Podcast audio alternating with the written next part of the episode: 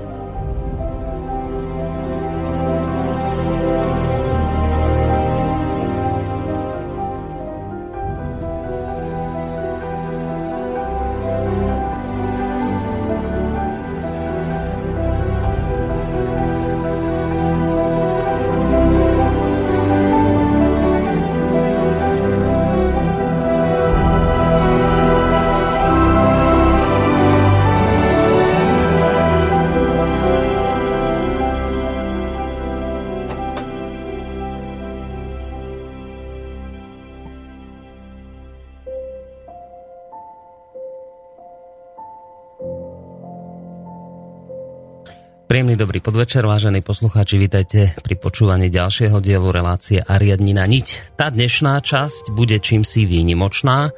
Ja som sa totiž rozhodol, že dnes urobím takú výnimku a nebudem vás zaťažovať e, žiadnymi svojimi zamysleniami. Urobím to dnes úplne inak. Vypočujete si slova niekoho úplne iného.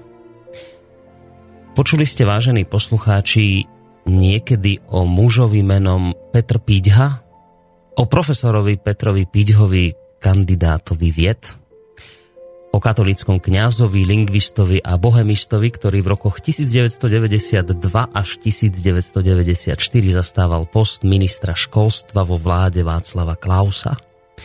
Počuli ste niekedy o tomto autorovi veľkého množstva naučných a populárnych kníh, najmä z oblasti výchovy a vzdelania, ktorý je zároveň jedným zo zakladateľov českej matematickej lingvistiky a zároveň držiteľom rady ocenení ako napríklad New Europe Prize či Komenského medaily UNESCO. Alebo ste snáď čítali niekedy niektorý zo životopisov významných osobností katolíckej cirkvi, ktorý napísal práve tento významný muž, ktorý bol za kňaza tajne vysvetený v roku 1969 v Holandsku a od roku 2012 zastáva úrad probošta kolegiátnej kapituly všetkých svetých na Pražskom hrade? Rozhodol som sa, že sa v úvode dnešnej relácie riadni na niť podelím spolu s vami, vážení poslucháči, o myšlienky, ktoré vyslovil tento muž vo svojom prejave počas 9. ročníka festivalu Menetekel. Ide o akciu, ktorá sa konala minulý mesiac u našich západných susedov, teda niekto by povedal v ateistickej Českej republike. Práve tento jeho prejav upútal mimoriadnú pozornosť počas záverečnej ekumenickej bohoslužby za obete totality, ktorá sa konala v katedrále svätého Víta. Po malú chvíľu budete počuť, milí poslucháči, časť z tejto jeho významnej kázne spomínaného pána Petra Piťhu. Skôr ako vám ju však pustím, vás chcem poprosiť o dve veci. Poprvé vás prosím o to, aby ste sa pokiaľ možno čo najpozornejšie započúvali do tohto jeho prejavu, do každého slova, ktoré budete počuť. A za ďalšie vás chcem rovnako poprosiť o to, aby ste nad vyslovenými myšlienkami sa zamýšľali v duchu alebo na pozadí našej dnešnej témy, ktorou je duchovná úloha Strednej Európy. No ale dosť bolo rečí z mojej strany. Vypočujte si teraz spomínanú kázeň Petra Pidhu. Lidé, lidé,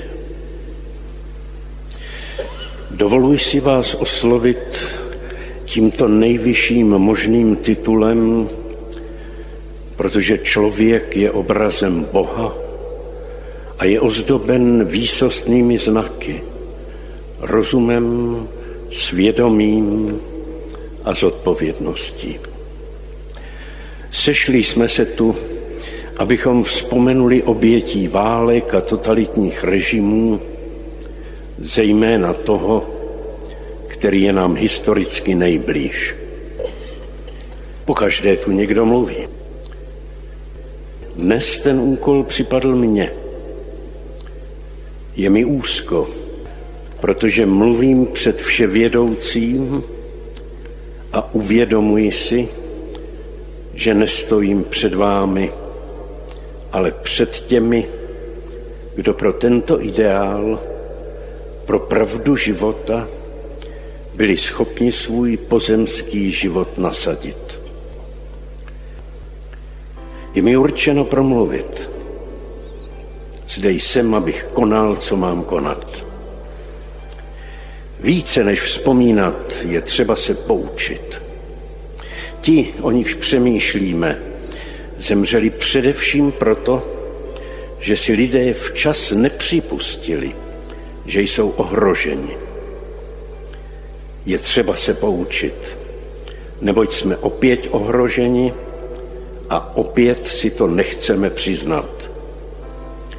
Říkáme, žijeme v míru, Přitom se bojuje, útočí a zabíjí. Ve své hlouposti a píše poučujeme celý svět. Říkáme náboženské války, to středověký nesmysl. A očekáváme, že odhodí svého Boha, protože jsme to my udělali. Ale oni to neudělají protože na nás vidí, kam to vede, že vymíráme. Říkáme, že s nimi musíme vést dialog, ale oni nás nebudou poslouchat, protože chtějí mluvit o náboženství a my žádné nemáme, protože jsme nekonečně liberální. Říkáme, že si máme jeden druhého vážit, ale oni si nás vážit nemohou, protože oni jsou schopni pro svou pravdu položit život, ale my budeme ustupovat a podle jejich diktátu zakročíme proti každému, kdo se přizná ke znamení Kristova kříže. Říkají nám, že nejsme tolerantní a mají pravdu protože nejsme tolerantní ani k sobě navzájem. A nedejme se mílit. Naši politici se vůbec nezajímají o islám, ale o petrolej a prodej obnošených zbraní. My jim to nemůžeme vytknout, nebo ti sice máme za krátkozraké hlupáky, ale nesmíme to přiznat, protože jsme je zvolili. Navíc cítíme, že to jsou ti nejhodnější z nás, protože na slovo poslouchají jiné, kteří jim sami bez tváře od někud nařizují. Tušíme, že od někud, kde se hraje ruleta s fiktivními penězi, které ovšem někdy musí být podloženy naší prací, po případě životy. Usilujeme o mír na Ukrajině, ale sami jsme připustili, aby byl ohrožen a spěcháme se přiživit, protože nepřiznáme, že nejde ani o Ukrajince, ani o Rusy, ale opět o peníze a rovnováhy bank, které se rozkymácely jako lodě, když se zvednou vlny. Říkáme, musíme být silní abychom uhájili mír. Ale k čemu nám budou zbraně, když nemáme muže, kteří by je zvedli? Proč by to dělali, když nemají ideál? Ideál, za který by někdo byl ochoten zemřít. Jsme věru ubozí a směšní. Vzali jsme své oblasti vazebnost kultury a naše katedrály se hroutí a společenství lidí se mění v hromadu rozhádaných sobců. Ztratili jsme hodnotu a míru člověka. Neboť je zcela logické, že když odhodíme své křesťanství a zbavíme se Boha, zbavíme se i člověka, protože přestaneme vědět, jak má vypadat. Jak si nás muslimové mohou vážit, když oni mají Boha a my žádného nemáme? A proč by se měli u nás chovat slušně a jednat s námi lidsky, když vidí, jak se chováme my k sobě navzájem? Hovoříme o míru, chceme ho bránit, sami ho nemáme. Ani v sobě, ani mezi sebou. Chceme zachránit spravedlnost, ale jen množíme zákazy. Jenže spravedlnost ani mír nikdo nezavede, protože vyrůstají ze slušnosti. Vím, co teď nastane, co uslyším. Má slova narazí na zeď sobecké spokojenosti, která je jako křivé zrcadlo. Všechno překroutí. Kdybych řekl jakoukoliv moudrost, ozvěnou se ke mně vrátí fráze prázdnější než žvást opilce. I kdybych přinesl přímo z fronty usmrcené dítě, ozve se jen živý nářek představitelů elit, a to takový, jaký si bude přát ke všemu lhostejný dav, který je má znovu postavit do čela.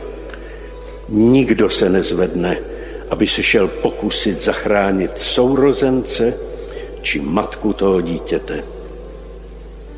Ozvou se proti mně hlasy. Na co si tam hraješ? Nečárej čerty na zeď. Až nakonec zazní protest. Ten blázen nakonec způsobí válku. Umlčte ho ale já se hrozím toho, co si připravujeme a přivodíme.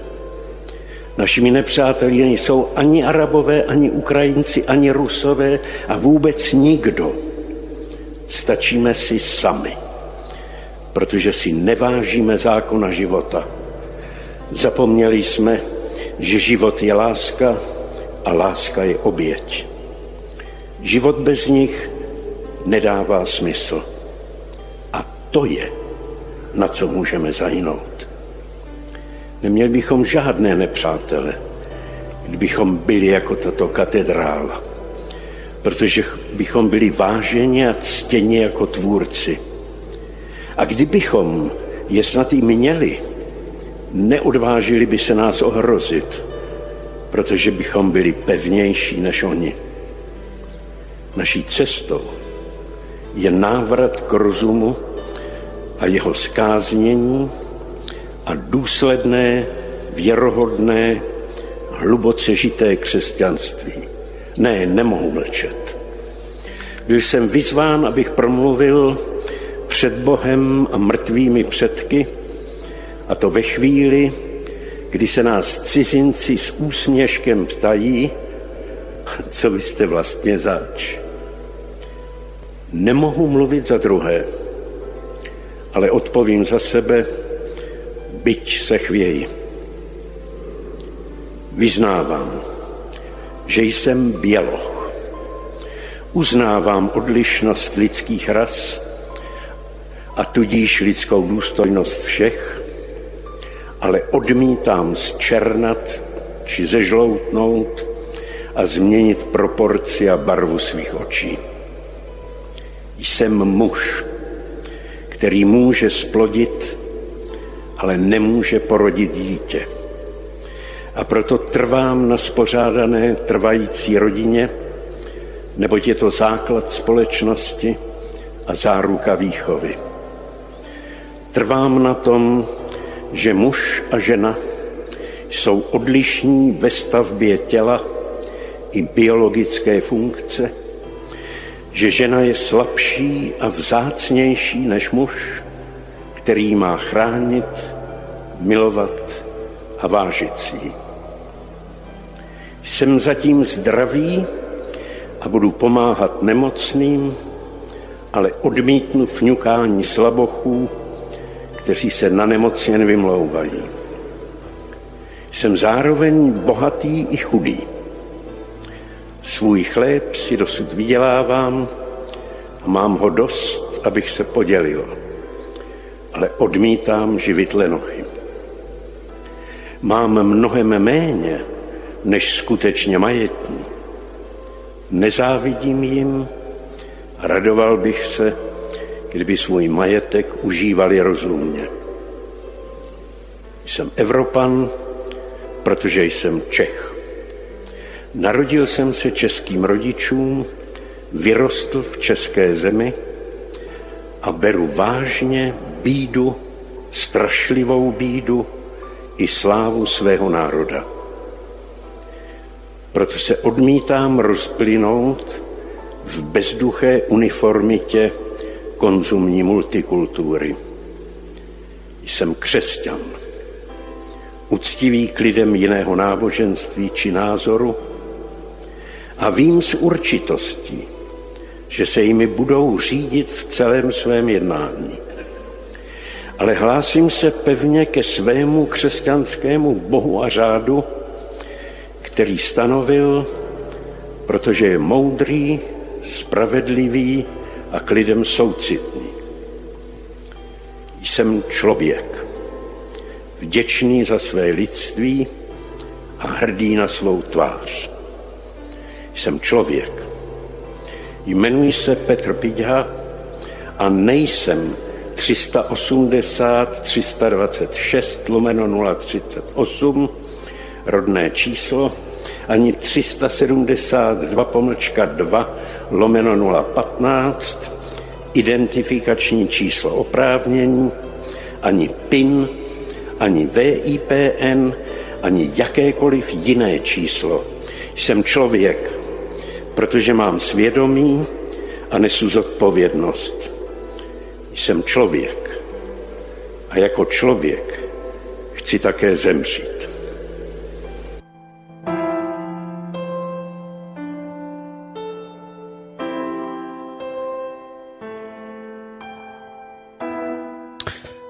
Počuli ste, vážení poslucháči, kázeň spomínaného pána Petra Piďhu, ktorú som pre účely dnešnej relácie trochu skrátil, ale hneď po skončení tejto relácie vám vlastne závesím na našu facebookovú stránku link, kde si budete môcť vypočuť kompletný prejav tohto pána. Rozhodol som sa pre takýto netradičný úvod práve z toho dôvodu, že dnes sa budeme opäť venovať téme duchovná úloha Strednej Európy.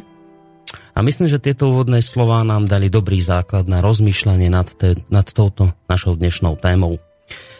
Som veľmi rád, že opäť môžem na našej Skyblinke privítať eh, pána doktora Emila Páleša, sofiológa, ktorý verím, že v tejto chvíli je už na Skyblinke. Počujeme sa, pán Páleš? Áno. No, Dobrý výborne. Podvečer. Dobrý podvečer aj vám. Takisto spolu s Emilom Pálešom vám, vážení poslucháči, v tejto chvíli pekný podvečer praje spoza mikrofónu a takisto aj od techniky Boris Koroni. Platí to, čo hovorím vlastne v úvode tejto relácie vždy. Maily studiozavináč slobodnyvysielac.sk Facebook, naša nová internetová stránka – tam všade môžete písať svoje otázky, názory, podnety, ku ktorým e, sa dostaneme v záverečnej časti dnešnej relácie, teda v rámci našej trojhodinovej relácie v tej poslednej hodinovke od 19. do 20. hodiny. Takisto budete môcť využiť aj telefón a naše číslo do štúdia 048 381 0101. Tak, Emil, my dnes budeme teda pokračovať v rozhovore o knihe, ktorú ste napísali pred 20 rokmi o knihe Duchovná úloha Strednej Európy. A budeme teda sa baviť o tom, ktoré z myšlienok, ktoré ste tam v tej dobe zverejnili, ktoré z týchto myšlienok sa akoby po 20 rokoch naplnili, respektíve dalo by sa možno povedať, že vystúpili do popredia. Chcem sa ale predsa len takto v úvode tejto dnešnej relácie pre, predsa len vrátiť e, k tým úvodným slovám profesora Petra Piťhu. Poznáte tohto pána? Ja ho osobne nepoznám.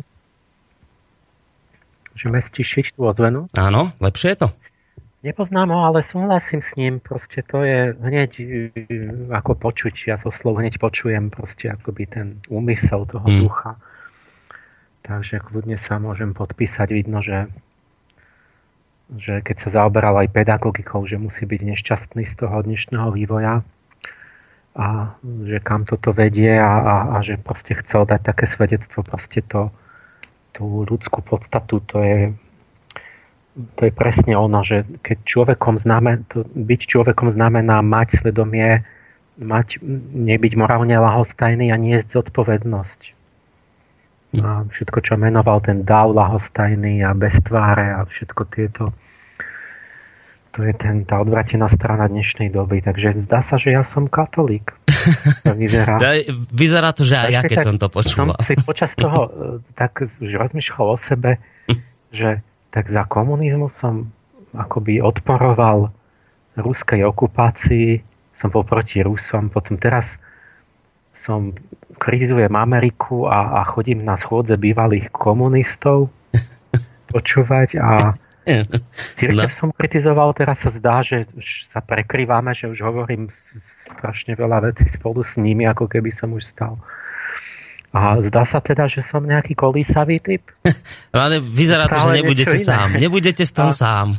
niektorí ľudia sú takí, takí pevní, takí no. charakterní, že oni to majú vždy jasné, že oni, oni vždy stoja na strane mocných.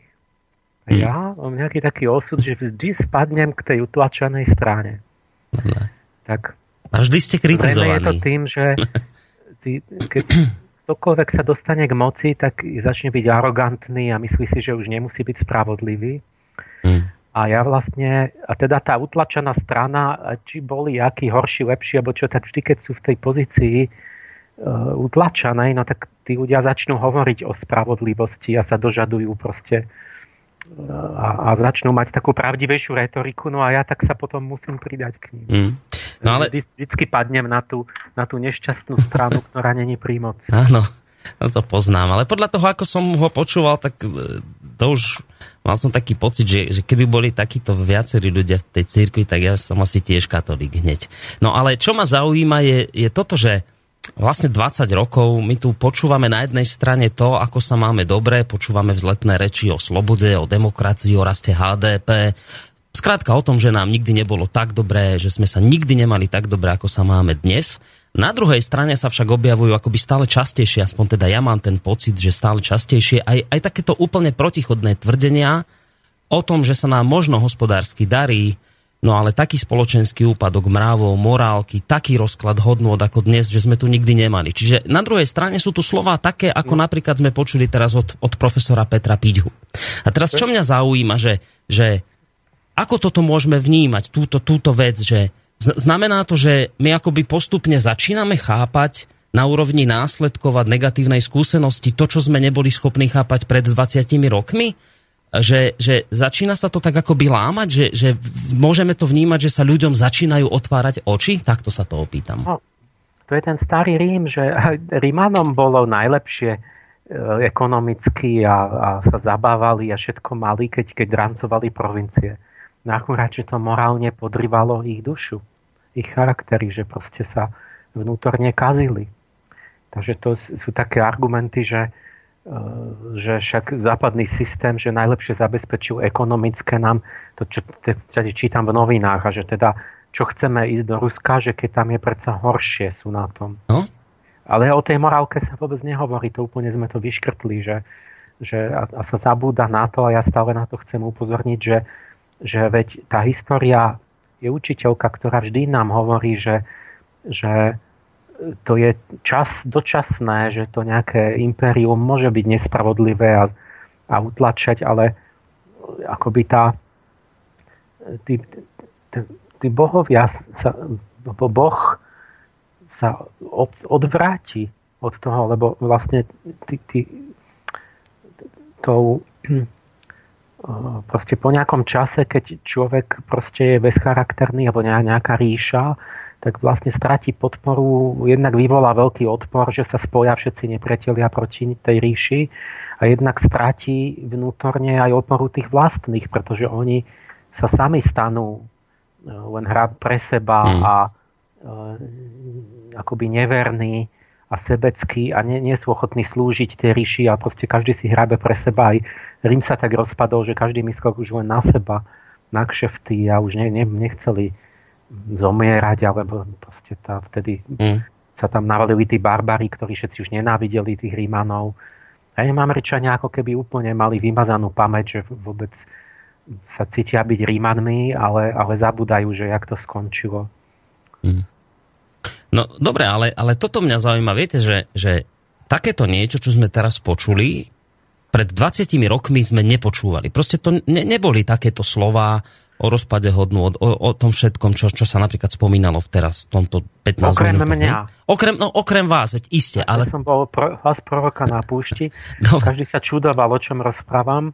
Mm. No tak teraz sa to, ja, ja naozaj jak od toho, asi od tej bankovej krízy a teraz tie posledné roky mám pocit, že zrazu ľudia pocitili zhmotnenie, čo som ja stále mm. rozprával, že to sa, že vlastne tie tie mravné nepravdy, tie lživé postoje, že to sa musí zhmotniť do zlého. Ja som tu stále rozprával ľudia, bojujme mi o myšlienky, o hodnoty, lebo bude tá vojna fyzická, keď nebude duchovná, keď nebudeme sa zápasiť o idei, polemizovať, argumentovať a s, s planúcim srdcom, proste s nasadením, že nám na tom záleží, nie že je všetko jedno. Mm. Tak sa to, nie, nie, že budeme ako, že to nevidíme, to sa zmotní a uvidíte to všetci potom. Pôjdu potom ocelové tanky po uliciach a tak. A, a, a to mám pocit, že sa zmotňuje. Mm-hmm. Lenže aj mi hovoria, no vidíš, že tak teraz už sa ľudia, že je pokrok, lebo už uznávajú, že si mal pravdu. No to chcem práve. Tak, je to pokrok? Je, je pokrok, že, že už teraz toto počúvame častejšie? Takéto veci, ako by sa ľuďom nie, začínajú ja, otvárať oči? Ja o tom, nie, ja o tom pochybujem, lebo lebo ja mám pocit, že, že to není pokrok vôbec. Pretože to je, iba, to je stále iba to, že sa pomenuje už niečo, keď fyzicky to je vidno. A ten, ale čo z toho? Lebo potom už je neskoro ako jak teraz vyriešiš Ukrajinu alebo hm. niečo, keď už, keď už je to také, že už je to zapeklité, už tam bude nenávisť, už nevie ustúpiť ani na strana, proste už to tam lahlo po polom proste celé krajiny. To, ten skutočný pokrok vnú, vnútorný by bol v tom, keby konečne sme raz uh, predišli tomu, aby sa tie zlé veci zhmotnili. Keby sme konečne raz niečo dokázali uznať a pochopiť a rešpektovať mm. ešte na rovine nehmotnej. Mm-hmm. To bol zmysel celého tej mojej práce. Že, že nemôžeme mi pochopiť, že niečo je nesprávne už ako idea. My musíme uskutočniť všetky tie zlé idei, lebo kým, sa to, kým to nedopadne zle, tak stále bude tvrdiť proste tu väčšina, že veď to je dobré, že to je iba môj názor, že to je zlé. Mm-hmm. A a není žiaden pokrok, lebo, lebo pokrok by sa už, aj keby bol, že sa to zhmotnilo, my, sme, my si nechceme vziať ani poučenie, pretože my trváme zase na tom, že my budeme robiť všetko zlé znovu, až kým sa to nezhmotní. A spätne uznáme, že o, tak áno, že zle to dopadlo, tak aj Američania, že, že tu v Iraku, no tak dopadlo to nejak zle. Ale znova budú robiť a znova do Libie a znova mm. do Syrie a znova Čiže to je, to je neúprimné. To vlastne, my by sme museli, keby to bolo úprimné, tak by sme museli povedať, no dobre, ale však stále sú tí ľudia, ktorí klamú a vždy ho propagujú tie veci, čo zle dopadnú, sú stále pri moci. A tí ľudia, ktorí nám hovorili pravdu, tak tých stále prenasledujeme. Mm. Však by sme si to mohli uvedomiť už, keď nie inak, na tom zlom ovoci, že veď tu je niekto, kto, kto nám hovorí 30 rokov charakterne pravdu a niekto nám tu 30 rokov stále klame a vždy je to naopak. Mm. No, vy ste aj v jednom zo svojich diel, myslím, to boli mravné korene a striedanie ústav, spomínali práve toto, že my ľudia máme vlastne ten problém, že my nie sme schopní veci pochopiť na úrovni príčin a princípov, ale vždy až vtedy chápeme, keď už na nás dopadnú zlé dôsledky tých daných záležitostí. No, ale my, že... my máme tú schopnosť darovanú od Boha, že to, je, to robí človeka človekom, k tomu, že my sme schopní tú anticipáciu, to predvídanie, že pochopíme teoreticky, mm. že, že na tom je založené celé to tá, na rozdiel od zvierat, že máme, ja neviem čo, vedu, že my môžeme vypočítať dopredu, že čo sa stane. My vieme, že zatmenie aj za milión rokov viem vypočítať na, na minúty a, a, a nie, nie ako zviera, že všetko vnímáš, keď sa to stane. A my to nechceme používať. Proste my sme dostali ľudskosť ako šancu a my to odmietame byť ľuďmi. My chceme, my stále len na to, že ako zvieratá, že, ne, že neverím ti, nebudem používať vlastné myslenie, až kým sa to nezhmotní. Mm. Potom to už vidí aj pes, keď, keď ho niečo pálí a keď mu padne na hlavu tehla, alebo čo, a už ho to bolí fyzicky, tak aj vtedy to aj zviera vidí, že to bolo zle. No a kvôli čomu je to, že my sa skrátka v tomto smere nevieme poučiť, že že toto je, už sa to tiahne celou históriou ľudstva, že my sa vždy nakoniec poučíme len už, keď máme tie zlé dôsledky, teda sme nepoučiteľní v tomto smere. A čím, Nechcem, či, či nechceme sa, my stále mleme, melieme nepravdy, ktoré nám vyhovujú účelovo. Lebo mám zamestnanie, lebo mám peniaze za to, lebo to, lebo tamto. Mm. Stále mleme, stále to, to, to, na to sa, to sa treba rozhodnúť pre tú pravdu. To, to není žiadne, ani žiadne také, že bude nejaké dno alebo niečo. Dno není. My môžeme upadnúť aj na úroveň Konga v Afrike, aj na úroveň mraveniska. A nebude žiadne dno. Proste pre tú, preto byť človekom sa treba rozhodnúť. Že neplatí, že klesneme na dno a tam odtiaľ sa odrazíme? Nie, lebo to, to dno... Vraví? Nie, to, to, to, je, to je všeobecný kec, že, že akože niekto padne na dno a že potom sa vzpamätáme. Hmm to dno, len keď rozmýšľate, kde je to dno, čím je dané, tak zistíte, že je relatívne, že ono sa posúva. A že to dno je dané vlastne tou úrovňou cítenia ľudí a myslenia. Mm. Že keď ja by som urobil, ja neviem komu, že Nemcom niečo, tak by boli rozhorčení, to by už presiahlo, tak by sa začali búriť. Ale keď to urobím v inej krajine, že v tej Afrike, tak tam niečo, čo už by malo byť tisíckrát akože vrchol, že to už by nemali pripustiť, tak oni ešte stále tam tu počučia. Mm-hmm. Lebo jednoducho to v tej duši je to dno. Že keď, a teraz keď si uvedomíte, že, že keď nám upadá človek duševne, že klesá vzdelanie, klesá proste tá úroveň mravná, tak klesá to dno stále ďalej. Takže ten tupší človek mi bude to dno mať neviem kde, až kde už mňa už ide poraziť dávno. Mňa, ja, som, ja som mal dno hneď už v 90. roku, že niečo mal hm. dno, že to je celé zlé. A teraz niektorí ľudia začínajú mať len, že keď budeme mať mládež ešte takú obobnutejšiu, tak oni zase povedia, že ale však sa nič nedieje, však všetko je v poriadku. No ja som sa trošku... Takže ja preto hovorím, že keď bude klesať úroveň vedomia človeka, hmm. tak to dno klesa s tým a my môžeme klesnúť aj na úroveň mravcov, sa de- devolvovať niekde, že oni budú tam na, na úrovni hmyzu nakoniec a nič im nevadí. Hej, jasné. No ja som sa trošku tešil na úvod, že mi vlejete viacej optimizmu, že po takýchto výrokoch, aký sme počuli tu v úvode, že rastie počet ľudí, ktorí začínajú poukazovať na tieto negatíva, že sa to akoby začína dávať na tú správnu cestu, tým správnym no, smerom. To je starý človek, ten piťha, veď ja to berem ako hlas nad hrobom človeka, ktorý mám pred očami to, že to je generácia, ktorá si ešte pamätá tú úroveň zmýšľania a mravnej angažovanosti tých hmm. generácií predo mnou. Našich, mojich otcov a dedov. Ale kde ja počujem mladých ľudí takto hovoriť? Samozrejme, že on si Jasné. pamätá, že kedysi to bolo iné a že to, to, je, že to je neslychané, lenže on, on vlastne je od, človek, ktorý odchádza odtiaľ to. A tu, ja, tu by tí mladí ľudia mali, mali ale tí, tí akoby už vyrastajú pod vplyvom toho, sú inak formovaní. No ja len dodám k tomuto, že kde si som našiel na internete, že teda toto bolo odvysielané, to sa točilo, e, tento prejav, vôbec celý ten festival Menetekel, ale že teda Česká republika, e, Česká televízia toto odmietla odvysielať, tento, tento prejav, asi sa jej to zdalo príliš prichylné. Takže skôr tieto myšlienky ešte stále sú ako v spoločnosti nepohodlné, dalo by sa povedať. Dobre, ale poďme mi už pomaličky našej dnešnej téme. My sme teda pred e, dvoma týždňami začali sa baviť na tému duchovná úloha Strednej Európy, pretože vy ste pred 20 rokmi napísali na túto tému knihu. To vlastne súvisí presne s tým, čo teraz hovoríme, že vy ste už v tej dobe pred 20 rokmi písali o čomsi, čo akoby teraz začína vystupovať na povrch, čo akoby teraz začíname postupne vidieť. Tak poďme si trošku mi možno zrekapitulovať, lebo to bude dnešný diel nadvezovať na ten predošlý, tak poďme si hádam takto v úvode zrekapitulovať také tie hlavné myšlienky alebo body tej predošlej relácie. No my sme si povedali začiatok tej mojej knižky, ktorá je celá na mojom webe. Mm. A je to také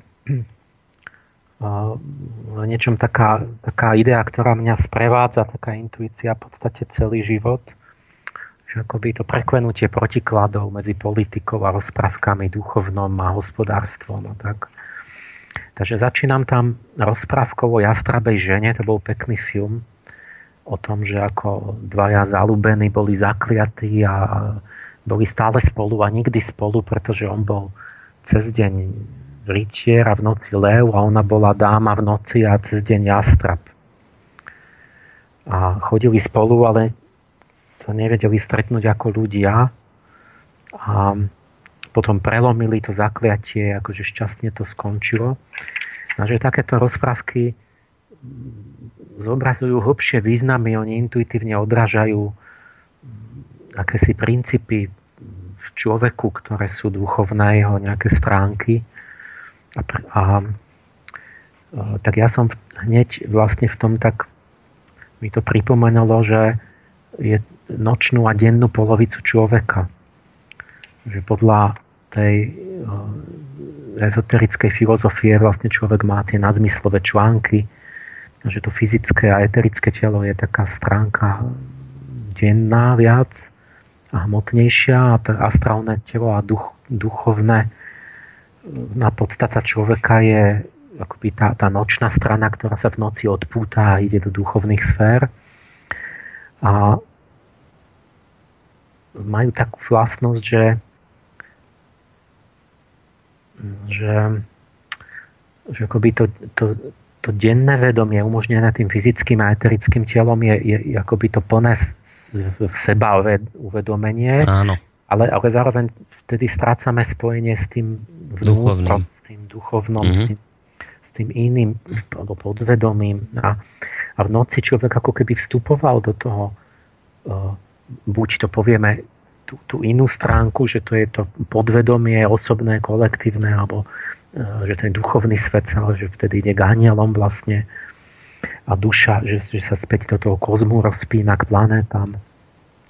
Ale zase ako by sme mali to spojenie, ale strácame ja a seba uvedomenie a možnosť sa slobodne, racionálne rozhodovať, mm-hmm. lebo vlastne ako by sme len prežívali v tom sne. Áno.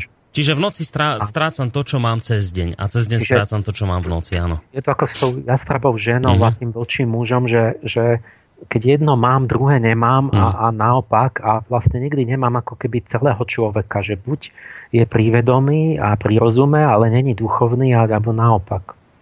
Ale je tam jedna možnosť. No a teraz to bolo toto vzácne, že oni len pri zatmení slnka mohli vtedy mm-hmm. sa stretnúť spolu ako ľudia, že keď bol deň a noc zároveň. A toto je ten, to, čo, to, čo v tých duchovných e, smeroch je, že, že vlastne to zasvetenie je v tom, že to denné a nočné vedomie sa začnú prelínať prvý stupeň zasvetenia je vlastne vedomé snívanie, kedy si môžeme tú dennú silu preniesť do toho nočného sveta a môžem zrazu mať slobodnú vôľu a, a uvažovacie proste rácio v, tam v tom svete vlastne tých astrálnych fóriem. A som spomenul aj, že teda ten Laberš, že už presvedčil, že od, pred asi 30 rokmi, že je naozaj tá forma vedomia existuje, to bude lesnívanie, že dokázal to už aj v tom takom univerzitnom svete. Mm-hmm. A že toto je taká akoby štrbina medzi svetmi, ktorá sa niekedy spomína v tých rozprávkach alebo v nejakých tradíciách duchovných, že sa medituje Budha, že ani nespí, ani nebdie a že kedy si boli takéto formy vedomia buď prirodzené alebo pestované, že Edison to používal pri, tom, pri tej svojej tvorbe. Niečo sme tam hovorili o tom spánku, to vynechám. A že, že t- t- tento protiklad sme ďalej povedali, že súvisí s hemisférami. Áno. Že tá um. lava je... O hemisféry mozgu. V mozgu, tak. áno. Že vieme, že tá, tá lava má to sebavedomie a práva nie. Že tá je skôr to... Tá lava je racionálna, analytická, je tam to centrum, že, že akoby seba uvedomenia, v pravej to je skôr to, to snové, obrazné, emócie sú tam eh, a taká imaginatívna je jedna, tak sa podobá viac na takú, takú mužskú, druhá že, na ženskú akoby konštitúciu. A že dokonca keď si roztrhneme a spojíme fotografiu tie, tie ľavé a pravé strany zvlášť, tak dostaneme môžeme si odfotiť toho nočného a denného človeka, hmm. ktorý sa tvári jeden inak ako druhý. Iba keby boli rovnakí, tak to by bol, to je náznak rovnováhy a to, je, to by bolo ideálne, ale prakticky každý je prevážený e, na jednu alebo na druhú stranu a bude viac ten typ, že používa to rácio alebo viac tú intuíciu. Ale to, to, ten kľúč, ktorý ten Roger Sperry, ten objaviteľ, dostal Nobelovku, že tá tvorivosť, tá úspešnosť, to, to, to je keď, keď sa to dokáže vzájomne oplodniť a prúžne používať obidve, lebo v rôznych situáciách sú potrebné jedna aj druhá. Mm. A keď idete na to len z, akoby z jednou hemisférou mozgu, tak narazíte na niečom, sa potknete poriadne. Ďalší krok bol, že sa podobajú zemské pologule na tie hemisféry mozgu ku podivu, ako keby to malo niečo spoločné, že akoby tá, ten západ je skôr tá racionálnejšia, akoby tá ľavá hemisféra, tá, tá východná taká žensko-intuitívnejšia. A to som tam ako príklady, že povedzme veda a náboženstvo, že je väčší dôraz na západe, na východe, typy písma, obrázkovejšie, analytickejšie typy umenia, nejaké také ilustrácie na, na, ten, na, ten, na ten protiklad. A potom som vytýčil tú úlohu, že vlastne taký náznak som povedal, že oni ako keby sa istým spôsobom sú očarené navzájom, že povedzme západ v nejakom momente objaví ten orient a zdá sa mu taký exotický a, a, a čarovný a, a naopak, ja neviem, či orientálci sú fascinovaní touto mocou a technikou toho západu, o, akoby oslnení tým. A že vlastne toto, to toto očarenie tým protikladom to je ako v láske, že muž a žena, že proste to, to, čo, to opačné má ako keby tak očarí a že to je vlastne známka, že naozaj tu má ísť dojsť k svadbe mm-hmm. tých dvoch pologul že to je známka nejakej úlohy, že oni sa majú tak, jak ten muž so ženou, že k čomu to vedie, že k niečomu, k oplodneniu, vlastne k nejakej tvorbe spoločnej. Takže aj tie dve pologule vlastne majú uh, robiť svadbu, majú, majú, majú proste uh, niečo spolu splodiť, že je tu nejaká úloha. Ale že sa nám deje opačné. Akoby tá zlá stránka, že sa to nedarí a že vzniknú, vznikajú dva extrémy, ktoré sú zlé a neplodné a, a škodlivé. Že, napríklad, že mám vedu, ale bez náboženstva nemorálnu na jednej strane a na druhej strane mám náboženstvo, ale bez rozumu, takže vlastne také fanatické alebo mm-hmm. blúznivé. A, a obidve sú nebezpečné, že proste technická sila bez morálky a opačne. Um, alebo no a že toto je rozdelené tak aj, aj na tej zeme guli a aj, aj, aj ľudia sú tak rozdelení, že inklinujú k nejakému extrému. A, a, alebo že to, a že to ide cez nás aj cez naše vnútro, že vlastne jeden človek je, ja neviem, do obeda v laboratóriu, darwinista, ateista a tak a, a, a po obede alebo v nedelu ide do kostola, tam verí v skriesenie mm-hmm. a, a pánenské počatie a také veci a keď sa ho pýtam, že, že ako to, tak on že tak to vlastne ten jeden a ten druhý, že oni nemajú nič spoločné, že čo vlastne má schizofreniu ten človek, že dvo, d, akoby dve osobnosti v ňom žili, čo sú nezlučené, ne, ne, nezlučiteľné. No. Mm-hmm. A že toto, toto není zdra, zdravé, vlastne akoby toto rozštiepenie. A že potom vznikajú dve skupiny, ktoré sú nejak vyšinuté, že proste tí racionalisti suchí, alebo a skeptici a na druhej strane potom nejakí astrálni kontaktéri a fantasti a, a neviem čo. Čo. že už vysoko uletení, no. A, mm-hmm. a, a obidve vlastne sú proste ne, ne, to nie, nie sú to, čo podľa Piťha, že nie, to nie je to, čo človek má byť. Mm. Sú nejaké akoby jednotlivé, uhnuté, extrémne síly, ktoré sa otrhli od, od niečoho, od zdravého celku. Takže tá úloha bola, čo som ja vytýčil v tej knižke, že premostenie tých protikladov a že tam nastane ten tvorivý moment, tá tvorba toho nového, to čo, to, čo je zmysel človeka, že môžeme niečo hodnotné vytvoriť, vzniknúť len keď sa navzájom zharmonizujú, zintegrujú tie, tie síly osobnosti a, a potom sa to aj prejaví v, tom, v, tej, v tej celozemskej politike. Mm-hmm. Lebo jedno bez druhého je nezmyselné a odumiera a stagnuje.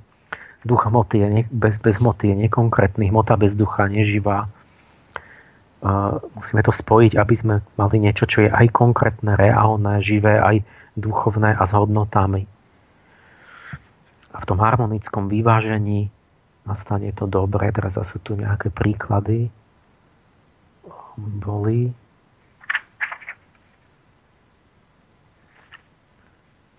A, a vlastne teraz som sa pýtal, že a to je samozrejme úloha všetkých ľudí a celo, celej zeme, ale že kde by to malo začať, lebo ktoré miesto na Zemi má na to najlepší predpoklad, no to v strede, čiže Európa medzi Áziou a Amerikou a, a, a vnútri Európy stredná Európa medzi západnou a východnou, lebo my sme boli ako keby obidvom tým, tým e, že tá stredná Európa púzovala, zažila sedem režimov a bola vystavená obidvom stranám, raz tomu západnému, východnému, za západnému, za východnému, že my sme obidve zažili, obidve môžeme chápať a my, my môžeme urobiť tú syntézu určite viac než nejaký Američan alebo nejaký e, Číňan.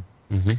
A čiže preto som vytýčil, že to je to do my, na nás sa čaká, že tu ten stred má vlastnú úlohu, že tu je trojnosť, že tu tá, tá, tá tá, tá, tá démonická myšlienka je dvojnosť vlastne, že tu, tu sú len dve veci, ktoré sú totálne protiklady, sa musia zraziť vo vojne.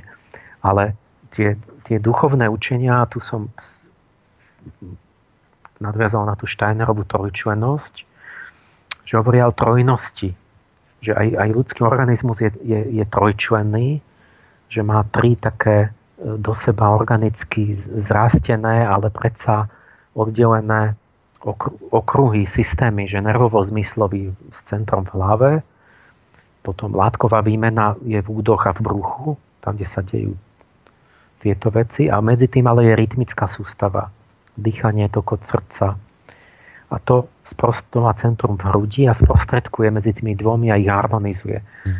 Takže to je analogické tej Európe, ktorá púzovala v takých introvertne, extrovertne, od duchovného k praktickému e, v rôznych tých obdobiach, že gotika, renesancia, baroko, potom sa moderné materializmus a že vlastne zem má duchovné srdce, ktoré bije a to, to je vlastne tá stredná Európa. Mm. Takže to, to by asi sme, sme, mohli... sme prirovnali ako keby zem vlastne k človeku, mm. aj k telesnému, aj k duševnej štruktúre a a som vlastne vyvodil touto metodou, to je taká, toto je taká sofiologická metóda, že s dívaním sa do vlastného vnútra, pochopením seba, vlastne mi to osvetlí to vonkajšie dianie. A vyplynú mi z toho aj úlohy, aj, aj proste príčiny. Áno, to sme aj tak zhodnotili, že aj preto v našej tej úvodnej zvučke v tom komentáre sa spomína, že spoznajte seba samých, spoznáte svet. Tým sme vlastne to zakončili, to naše rozprávanie, že my tým, ako sa hľadíme, že dovnútra na tie naše pochody psychologické, telesné, že toto vlastne môžeme vidieť akoby vo veľkom, vo svete, v globále, na zeme guli. A týmto sme vlastne akoby to naše rozprávanie ukončili. No a dnes by sme sa teda v tej vašej knihe mali posunúť ďalej, tak neviem, ako to, ja by som teraz navrhoval, že, že urobme to teraz tak, že predelme teraz vlastne po tejto bilancii tej predošlej relácii, predelme to takou krátkou hudobnou prestávkou a po nej teda sa už dostaneme ďalej k tomu, ako, a čím teda ďalej tá vaša kniha pokračuje. Môže byť? Mm-hmm. Dobre, tak dáme si uh, krátku hudobnú prestávku. Čakajte, ja si to nastavím. Dnes som sa rozhodol, že si budeme hrať známe veci od Beethovena a Mozarta. Nie dlhé, ale o to krajšie.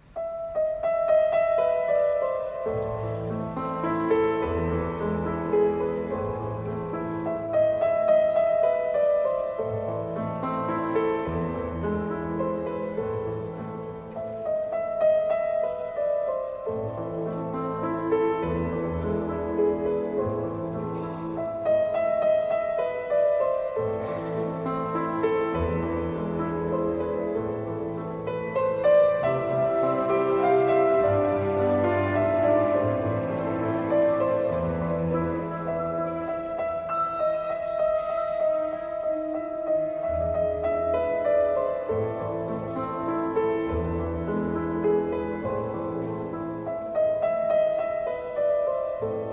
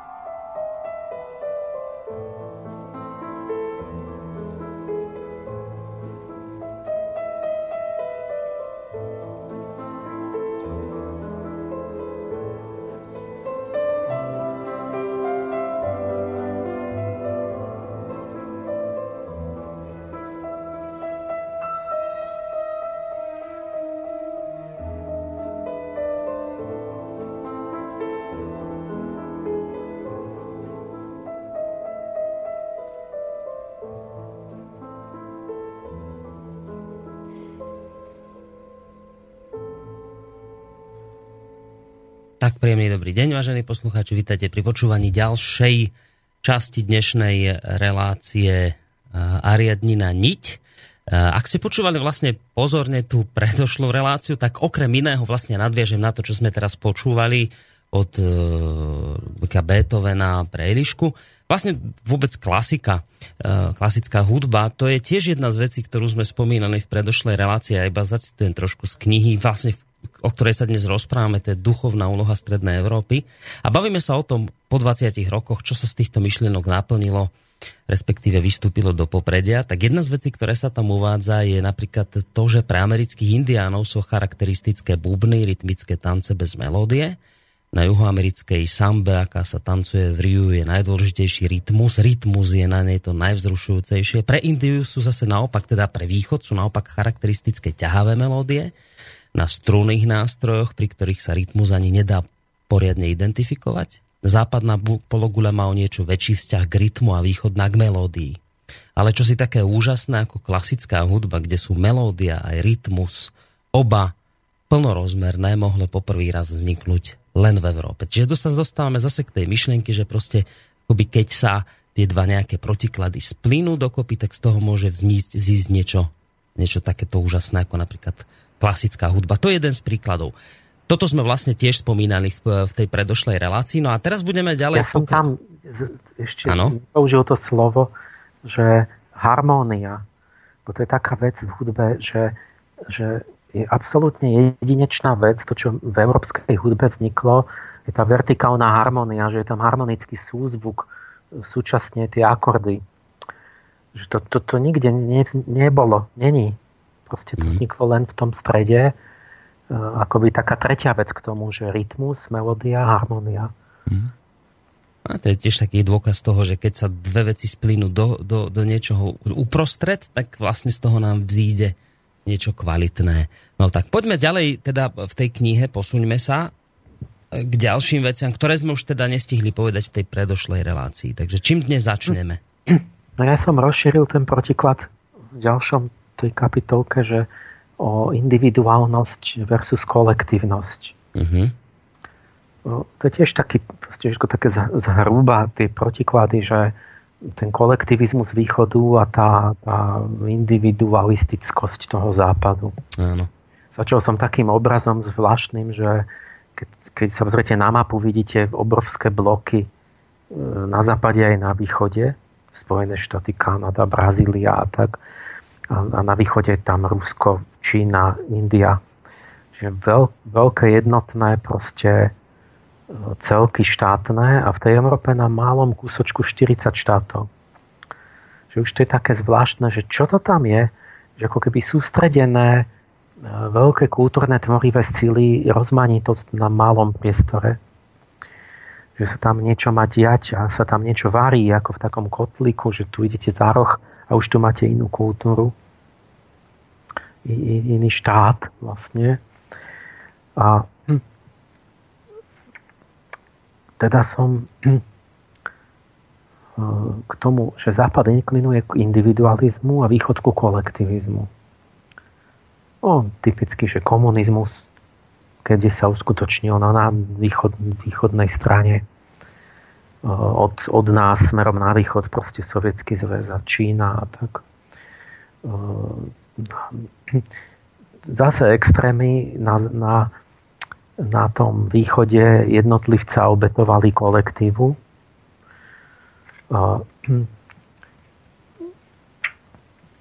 Toto aj čo som spomínal, tú Hofštetého mapu, ak ste to našli, tam to krásne vidieť, že on to teda naozaj zmeral. Áno, to je jeden z našich poslucháčov. Že to ide v Európe tak zo severozápadu na juhovýchod. Ale zaujímavé sú tie detaily, že, že jak to je, že, že, že čem, v tom Albánsku máte akoby taký vrchol úplne toho kolektivizmu, že tam, keď, keď tam ešte z toho otca posluchajú a keď tam jeden brat v Nemecku zarobí, tak to musí poslať ostatným bratom a akoby tak jeden za všetkých a všetci za jedného v tej rodine. A zase v tej Amerike máte tam, stále je tam ten, ten, osa, ten akoby hrdina na vlastnú pesť, akože tam ten jeden to chytí do ruky so zbraňou a ja neviem, čo vyrieši celú situáciu. Mm. Že stále majú akoby toho, toho jednotlivca muža, proste nejakého hrdinského. A, ale tie zlé stránky na obidvoch stranách, že na východe sme zažili v komunizme, že sa obetoval jednotlivec kolektívu, že na jednotlivcovi nezáležalo, lebo bolo stále niečo, že pre skupinu, no tak vlastne aj keď toho jednotlivca nejako zlikvidovali alebo ignorovali, tak, tak sa povedalo, že to je v mene dobra tých, toho kolektívu. Mhm. Čiže na východe potlačili individualizmus alebo potlačili. Áno, a, a vlastne tá jednostrannosť sa nevyplatí, lebo vlastne to je tam, tam sú tie, akoby ten nejaké prámen tej tvorivej síly, že vlastne keď potlačam tie jednotlivca mám ten blbý dáv takých tie masy, tak vlastne začnem nejakým spôsobom stagnovať. A, a to boli také, ja neviem, ešte pamätám si, môj otec bol v Rusku v 70 rokoch a že ide do reštaurácie a že to bolo, že mu nič nedali. Pretože to iba akože dla grupy, že musí iba grupa spolu jesť Takže on išiel naháňať na ulicu, že, že hm. koľko je grupa, no že štyria najmenej, takže išiel hľadať niekoho, že, že s kým by sa mohol nájsť. Že ako jednotlivec nemôže jesť, ale že vlastne ako, že keby každý takto, že kvôli jednému ako majú váriť alebo obsluhovať. Že, mm-hmm. že, no a na západe zase to máte aj opačne, že obetujú kolektív jednotlivcovi. Že ja som tu písal, že smiešné veci, že e, má ísť diálnica a jeden tvrdohlavý majiteľ tam má pozemok teda sa zatne, že nie s právnikmi a tak teraz je tam taký, taký, taký obchvat okolo toho jedného pozemku, nejaký nájazd alebo mm. obchvat a všetci obchádzajú ten jeho pozemok. A čiže úplná že... hlúposť, lebo tam milióny vodičov mm. proste obchádza kvôli tomu jednému, lebo je posvetnosť súkromného majetku. A, a práve jednotlivca. A Mm. Áno, že, že to je ne, neumerné, že proste je dôvod, že proste ten jednotlivec by sa niekedy mal um, proste, že sa neoplatí, aby kvôli jednému sa škodilo všetkým. Hej, ale čiže aj na východe je to extrém, aj, aj na západe zase iný druh extrému. Nerozumiem.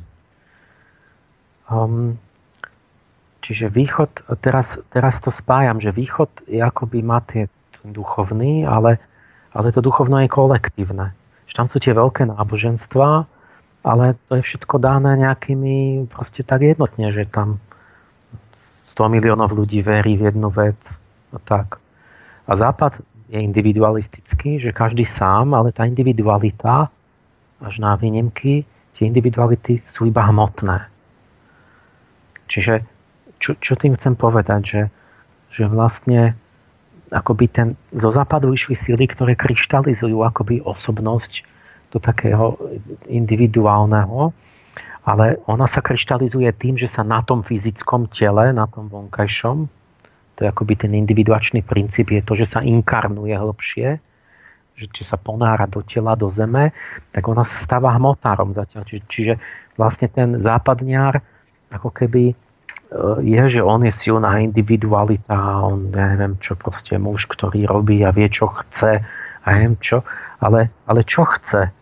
Na, nakoniec zistíte, že on je individuálny tým, že každý má svoje auto a on má svoje ja neviem čo, pozemok a on má svoju firmu a on má ja neviem čo, takéto, ale, ale to sú samé vonkajšie veci.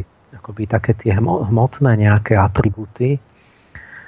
A nie, nie to, že by on bol schopný individuálne, že by mal duchovnú individualitu, že on by bol schopný mať vlastné myšlienky, vlastné nejaké poznať pravdu, alebo tak. Nie, to on stratil úplne. Lebo to, to sa zruší vlastne to náboženstvo. A on, no, čiže začne byť akoby orientovaný na, akoby na takú slobodu individuality, ale vlastne tá, celé je to zvonkajškovené. Hmm. Čiže niečo sa získá, niečo sa stráti. Lebo tu spomínam typicky, že na východe máte tie kulty osobnosti, že kult Lenina a Mao Tse-tung a Hirohito, že proste 100 mm, miliónov Japoncov proste sa kláňa pred cisárom, ktorý je vtelením Boha. A, a, tak, a, a takisto s tým Leninom a tak, že, že proste mm, ako keby tá tendencia rôzne, nejak sa to náboženstvo stále akoby ten princíp premienia, či už je to aj v politike, že aj keď je to Lenin a tvrdia, že sú ateisti, ale v skutočnosti vysvíta, že to bol kult hmm. ako taký pseudonáboženský s tým, s tým komunizmom. No a na západe zase, čiže vzniknú ako keby také totality alebo tak, také nejaké nábožensko-ideové a na západe akože sloboda, no ale vznikne zistíme, že tým materializmom, že potom sú dolárie všemocní a banky sú všemocné a že de facto je to len iný druh totality, len tie, ten, ten spôsob ovládania je cez ekonomiku. Že, že buďte všetci individuality, ale ale čo sú, kde sú tam, tak je individualita tým, že si môže kúpiť nejaký výrobok, že má niečo iné na tom výrobku, nejakú inú značku, alebo ale, ale potom mu povedia, áno, že, že musíš aj tak poslúchať tých, čo sú vlastníci, čo sú bohatí a tak ďalej. Keď môžeš aj neposlúchať, ale zomreš hladom, nedostaneš zamestnanie. Tak. Čiže západná demokracia je spojená s materialistickou smrťou, tu píšem. Východ je zárukou, že nevyschne pramen duchovného života, ale to duchovno je spojené s hrozbou kolektívneho ošialu. Mm-hmm. Na východe máme samých akože v úvodzovkách vysokoduchovných ľudí, Áno. ale oni sú duchovní tak, čítam, že, že vám nevedia nikdy povedať nič iné, než len to, čo povedal ich majster, nejaká autorita. Tak. Na mm. západe máme samé individuality, ale tie sú individualitami iba v hmotnej oblasti. Že Američan je vždy v niečom, chce byť jednička, v niečom prvý, ale už nezáleží na tom, že či to je hodnotné. Mm-hmm. Či to má nejakého ducha. Tak sa tu smejem, že, že napríklad, že čo, čo je napríklad také, taká veľká individualita, že do Guinnessovej knihy rekordov vás dajú, povedzme, že ste zjedli najviac kremešov na svete to je úžasná individualita, že sa to prepchal do nemoty, tak ho zapíšu, lebo mm. zjedol, neviem čo, tisíc kremešov mm. za 24 hodín, alebo čo tak že blbosti za blbosti majú akoby slávneho človeka. Tak. Mm-hmm. Čiže na východe, ja, ja si to len zrekapitulujem, čo ste povedali, čiže na východe je, tak to môžeme v tejto chvíli asi poňať, že na východe je pozitívne to, že tam žijú prevažne ako duchovní ľudia, duchovne zmýšľajúci, ale čo je negatívne, že tento, toto duchovno sa vyznáva nejak tak kolektivisticky tam, a potom to zvrháva sa do rôznych tých autoritárskych režimov, kde všetci počúvajú jedného človeka že všetci to tak kolektívne tam hučia jedným hlasom. A naopak na západe je zase asi pozitívum to, že tí ľudia vedia byť individualitami, vedia byť aj individualisti, ale na druhej strane e, sú to také hlúpe individuality, že, že ako s týmito krémešmi hovoríte, alebo teda, že najväčší problém je, že oni zase na druhej strane síce sú individuálni, že sa vedia z toho kolektívu vyčleniť, ale zase nie je tam to duchovno, ktoré je na východe. Áno? Takto nejako to hovoríte? No, odčlenujú sa síce, ale na základe nejakej v podstate vonkajšieho znaku, ktorý nemá žiadnu hodnotu, mm. že to nemá zmysel potom. A na, že toto, hovorím, že to súvisí s celým takým, s takým obrazom vývoja vlastne ľudstva a Zeme. Na konci knihy je taká mapa sveta a je tam taká parabola urobená, taký veľký oblúk ktorý v podstate ide, je v tom, že celý ten poatlantský vývoj som, som kreslil kedy s takým taký, taký, taký oblúk, že človek ako by najprv bol tak v duchovne, potom sa vteluje, že niekedy v tých grecko-rímskych časoch ako bol, bol na zemi úplne už, keď, a vtedy sa hovorí, že teda aj sa syn Boží vtelil, ako by sa tá ľudská podstata ocitla úplne inkarnovaná a potom od, od, od čias Krista, že zase už by mala smerovať späť do duchovnosti, naspäť. Zase sa zduchovňovať. Čiže sa odtelovať. A teraz na mapu, keď sa to premietne cez tieto síly východozápadné, tak vlastne to znamená, že to ohnisko kultúry pôvodne ide z východu na západ a potom sa presúva späť na východ. Takže to mám tak, že to začína niekde v Indii, že bola nejaká praindická kultúra, ide to cez tú Perziu, Egypta, tak do toho mm, Ríma a do západnej Európy, alebo na západ. A potom tá šipka ide ďalej zase smerom do Ruska, že, že, že to mám akože doslo zase k Slovanom, že zase na východ, ale trochu na sever viac. Mm-hmm. Lebo, lebo tí Slovania ešte neboli, oni čakajú na nejakú úlohu. A, a, a tá India, tak to, tam vidno, že to je proste ako keby mm, že kedysi mali ten svoj akoby prínos. A, takže ako keby sa ten, to vtelovanie a odtelovanie ľudstva, taký rytmus, že, že sa človek vchádza viac do tela a zase preč a že to, je, to sa premieta na, ten, na tú mapu sveta uh-huh.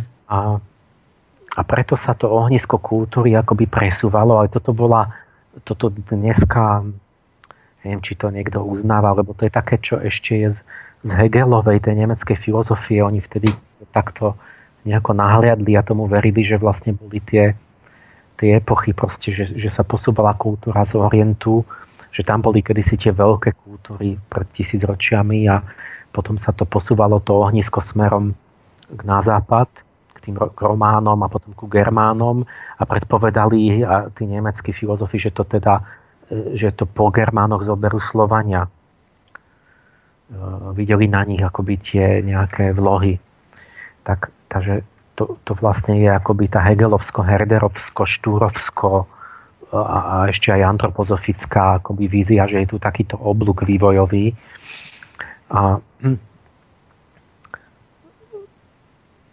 a v čom akože ten zmysel, že, že vlastne keď predstavíte, že je tu nejaké že, že tá duchovná podstata človeka prichádza z nejakého duchovného, že to iskra nejakého duchovného slnka, čo sa kedysi volalo, že centrálne slnko, neviditeľné, že tak ten zdroj toho e, duchovného žiarenia, nie, nie je to fyzické slnko, ktoré, z ktorého, či to je vlastne Boh a stvoriteľ a všetky tie bytosti, že ktoré, z ktorých vznikla hmota a oproti nemu, tomu, tomu duchovnému zdroju je vlastne to, ten, ten najviac zhmotnený a stuhnutý duch a to sú vlastne hmota, tie, tie atómy, čiže zakliatý duch do úplného e, mŕtva, vlastne do, do, do, do, do nejakej inertnej matérie. Takže vlastne tá, ten ľudský duch sa vyvíja tak, že on ako keby púzuje medzi tými dvomi, medzi tým duchovnom a hmotou a púzuje a hľadá určitý taký optimálne um, hladinu, že kedy, kedy ako keď musel Ikarus preletieť presne v takej výške, že nemohol letieť príliš nízko, lebo by mu zvlhli krídla, aby spadol do vody, by oťažil moc. Mm-hmm. Ale nesmel letieť ani príliš vysoko pri tom slnku, lebo že by mu roztopilo vosk, aby sa mu rozpadli tie krídla. Áno, to je známa a, grécka bájda, dalo za Ikaros. No a to, toto je, je taká analogia, buď ten Ikarov let, že musel v optimálnej medzi tým slnkom a tou zemou preletieť, mm-hmm alebo potom Skila a Charybda, že argonauti a rôzni slneční hrdinovia museli presne prejsť v strede tú zlatú strednú cestu medzi Skilou a Charybdou. A to, je, to bolo tiež tak, že tá Charybdis je, to sú tie sily toho materializmu, to, čo stiahne človeka a pochová ho do hmoty. Že ona, to bol nejaký vír morský, ktorý, keď tam človek príliš blízko bol, tak ho to stiahlo ku dnu. Pohotilo ho to a ale tá skila to bol taký, taký drak na nejakej skále, ktorý z hora priletel a vytrhol a pohotil vo vzduchu, roztrhal tých námorníkov. Čiže jedno išlo, akože stiahuje do tých, do tých pod, do podzemia a druhé vytrhávalo mm-hmm. tých námorníkov do, akoby do, do vzduchu. Ale obidva ani jedno, aj, ani druhé zahynuli. Mhm. Vlastne, mm-hmm. že to boli dve nešťastia. Ten Áno. skutočný hrdina vedel preplávať presne, aby unikol jednej aj druhej. Že nesmel sa približiť. No, že takto je to s tým ľudským duchom, že on ako keby, keď je príliš blízko toho centrálneho slnka, či akoby v tom duchovnom svete, že keď bol, tak bol nevinný a krásny a duchovný, ale nebol privedomý. A bol v tom kolektívne, v tom, v tom ráji sme boli akoby bez toho vlastnej osobnosti, toho uvedomenia a tak ako také deti, ktoré, ktoré ako keby priamo ten duchovný svet tak silno pôsobí, že vlastne nemôže upadnúť ani do hriechu, že tak som blízko a teda nemôžem, nemám ani vlastnú vôľu. Mm-hmm. Že boli všetci čistí a to ale lebo priamo akoby v, v ich dušiach konali anieli. A keď, jak sa človek blížil k tomu či temnému, k tej hmote, tak vzniklo ten možnosť pre tú vlastnú slobodu sa odkloniť, neposlúchať už tých, tých bohov, akoby tie vyššie bytosti. A tým získal a slobodu? Tým získal vlastnú osobnosť, slobodu, mhm. individualitu, tým, tým vtelením, vtelením sa hlbším. Ale, ale tam mu hrozí, že, že stratí spojenie, to gnostici hovorí, že zabudne na duchovný svet, že sa stratí v tej hmote a pochová sa tam a že vlastne nedojde k vývoju tej duše. Čiže on, on musí ako keby ísť dostatočne ďaleko od Boha a od toho žiarenia duchovného, aby vôbec rozvinul vlastnú, tá duchovná iskra, vlastnú silu, mať nejakú vlastnú vôľu a myslenie a cítenie, mm-hmm. ale nesmie sa úplne vlastne pochovať v tej hmote, že stratí stratí vôbec zmysel a to spojenie. Mm-hmm. A teraz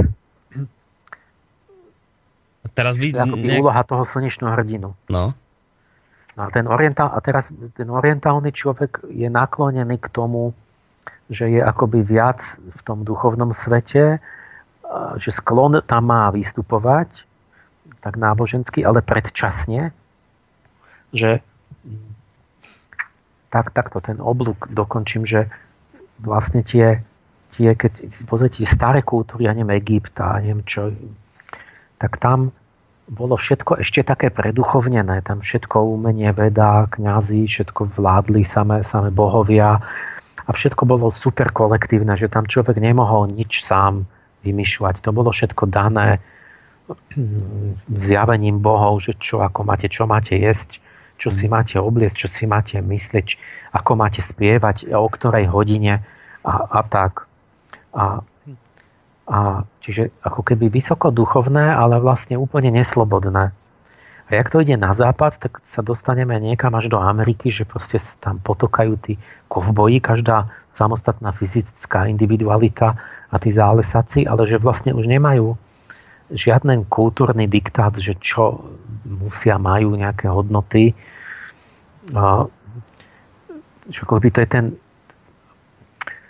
že sa postupne ten človek tak nejak uvedomil, osamostatnil, dostal na zem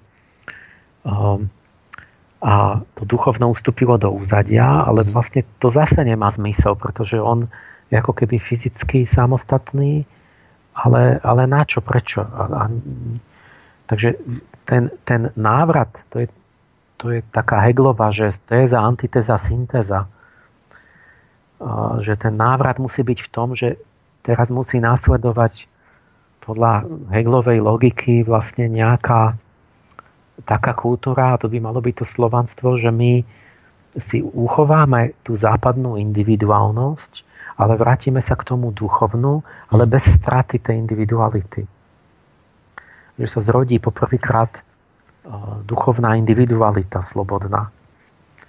Takže znova si vydobiť duchovno, ale už z tých síl vlastných, cez vlastné myslenie, skúsenosť a tak ďalej. Čiže my tu teraz akoby v Strednej Európe, vôbec v Európe máme takúto veľkú úlohu, že akoby uh, urobiť syntézu toho, toho východného a toho západného? To som ja dal, že to tu má začať a že potom až áno, slobodná duchovná individualita, čiže človek, ktorý je duchovný, ale aj so samostatnou osobnosťou, sa rodí vtedy, keď sa podarí mu uviezť do rovnováhy tieto dve sily, ktoré pôsobia z východu a západu. Mm. Lebo ten východný človek má sklon do duchovna ísť, ale predčasne, keď nemá vyvinuté dostatočnú silnú osobnosť, potom zažije čosi ako oslnenie duchovnými bytostiami, ktoré tam stretne, pričom stratí vlastnú vôľu a sa rozplynie do nirvány alebo niečo podobné. Mm-hmm. Že stane sa z neho duchovný, ale automat. Mm-hmm. ako keby sa vrátil späť do tej indickej, egyptskej kultúry, keď to sú, to sú ti falošné, rýchlo ezoteriky, že, že rovno sa hodím do nejakého stavu duchovného, ale potom vlastne som nejaké médium a niečo cez mňa pôsobí nejaké bytosti. Ja ani neviem vlastne čo, lebo si ani nepamätám, čo som rozprával. Tak to je akoby regres vlastne do, že som strašne duchovný, ale vlastne som není človek. A, a naopak ten západný človek má sklon akoby úplne strátiť duchovno a zmysel života, pretože je že je silná akože fyzická osobnosť, ktorá, ktorá si robí, čo chce. No ale teraz si viem predstaviť, že keď, teraz, keby to počúval, ne, ja neviem, niekto v Amerike, teraz to, čo hovoríte, alebo naopak niekto, ja neviem, že v Číne, tak oni by boli teraz nahnevaní, lebo ste vlastne povedali, že aj jedni, aj druhí sú extrém. Ako, že, by, že, že, že žijú v krajine, alebo teda v, že v oblasti, kde ľudia žijú len v takýchto extrémoch. Že tí Číňania by sa teraz hnevali, keby ste im povedali, že, o, že vy len tak lietate vo vzduchu vysoko, síce duchovne, ale kolektívne a všetci sa do takéhoto niečoho rodíte. A Američan by bol zase naštvaný, keby ste mu povedali, že on je len individualista, prevažne materialisticky zameraný a že aj jeho predkovia takí boli a aj jeho potomkovia takí budú. Im by to ako prišlo dosť také, že, že, ne, že, že sú nespravodlivo obvinení, a teraz toto mi vysvetlíte, že, že to tak naozaj funguje, že kto sa kde narodí, do akej oblasti, tak ho to akoby pohltí, tak, taký ten kolektívny duch tam, ktorý vládne, alebo ako to je? No, uh, áno, čo by povedali, tak no. oni, je to akože v prvom rade všetko je individuálne, ale zároveň to, to neruší. Proste individualita má slobodu, ale štatisticky vám vychádzajú určité vzorce. Lebo tam je nejaký vplyv, ja už, či už poviem za chvíľu, že tým, že vyžarujú tie sily rôzne, tak sa inkarnujú tie duše aj tak. A, ale aj vás ovplyvní to prostredie, ale, ale je to aj tým, že do nejakého prostredia sa človek nerodí náhodne. Aha. Že potrebuje to prežiť a tak ďalej. Čiže tam není, že by oni mali len znásilnenú slobodnú vôľu, to, to k tomu som chcel prísť za chvíľu, ale... Ja, tak, no dobre, tak potom... Akože sú tam tie, tie prevažujúce tendencie, no zbytočne sa sťažujú. Keď, ja neviem, bol taký film dobrý pred pár rokmi, že o tom japonskom kolektivizme, to bola nejaká francúzska žena, čo tam žila, pracovala, tak a potom po rokoch natočila film, že jak to je v japonskej firme. Že tam ste včlenení do kolektívu, kde vy žijete pre tú firmu, pre ten kolektív, kde je absolútne, že pred šefom, jak tam boli, tak museli ako, ako pajáci poskakovali a sa kláňali a proste neodvrávať a takéto, že proste tam vidno tú tendenciu proste v Číne ten komunizmus, čak to bolo, že tam nevadilo, keď milión ľudí obetovali, alebo čo.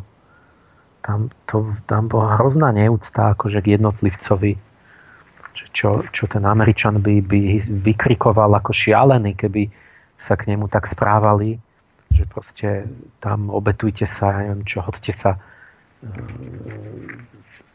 pre niečo, pre nejaký účel, ako, ako keby to boli proste len nejaký hromadný dáv, alebo s tým, s tým náboženstvom, tak ja, ja tom taký príklad som zobral, že hm,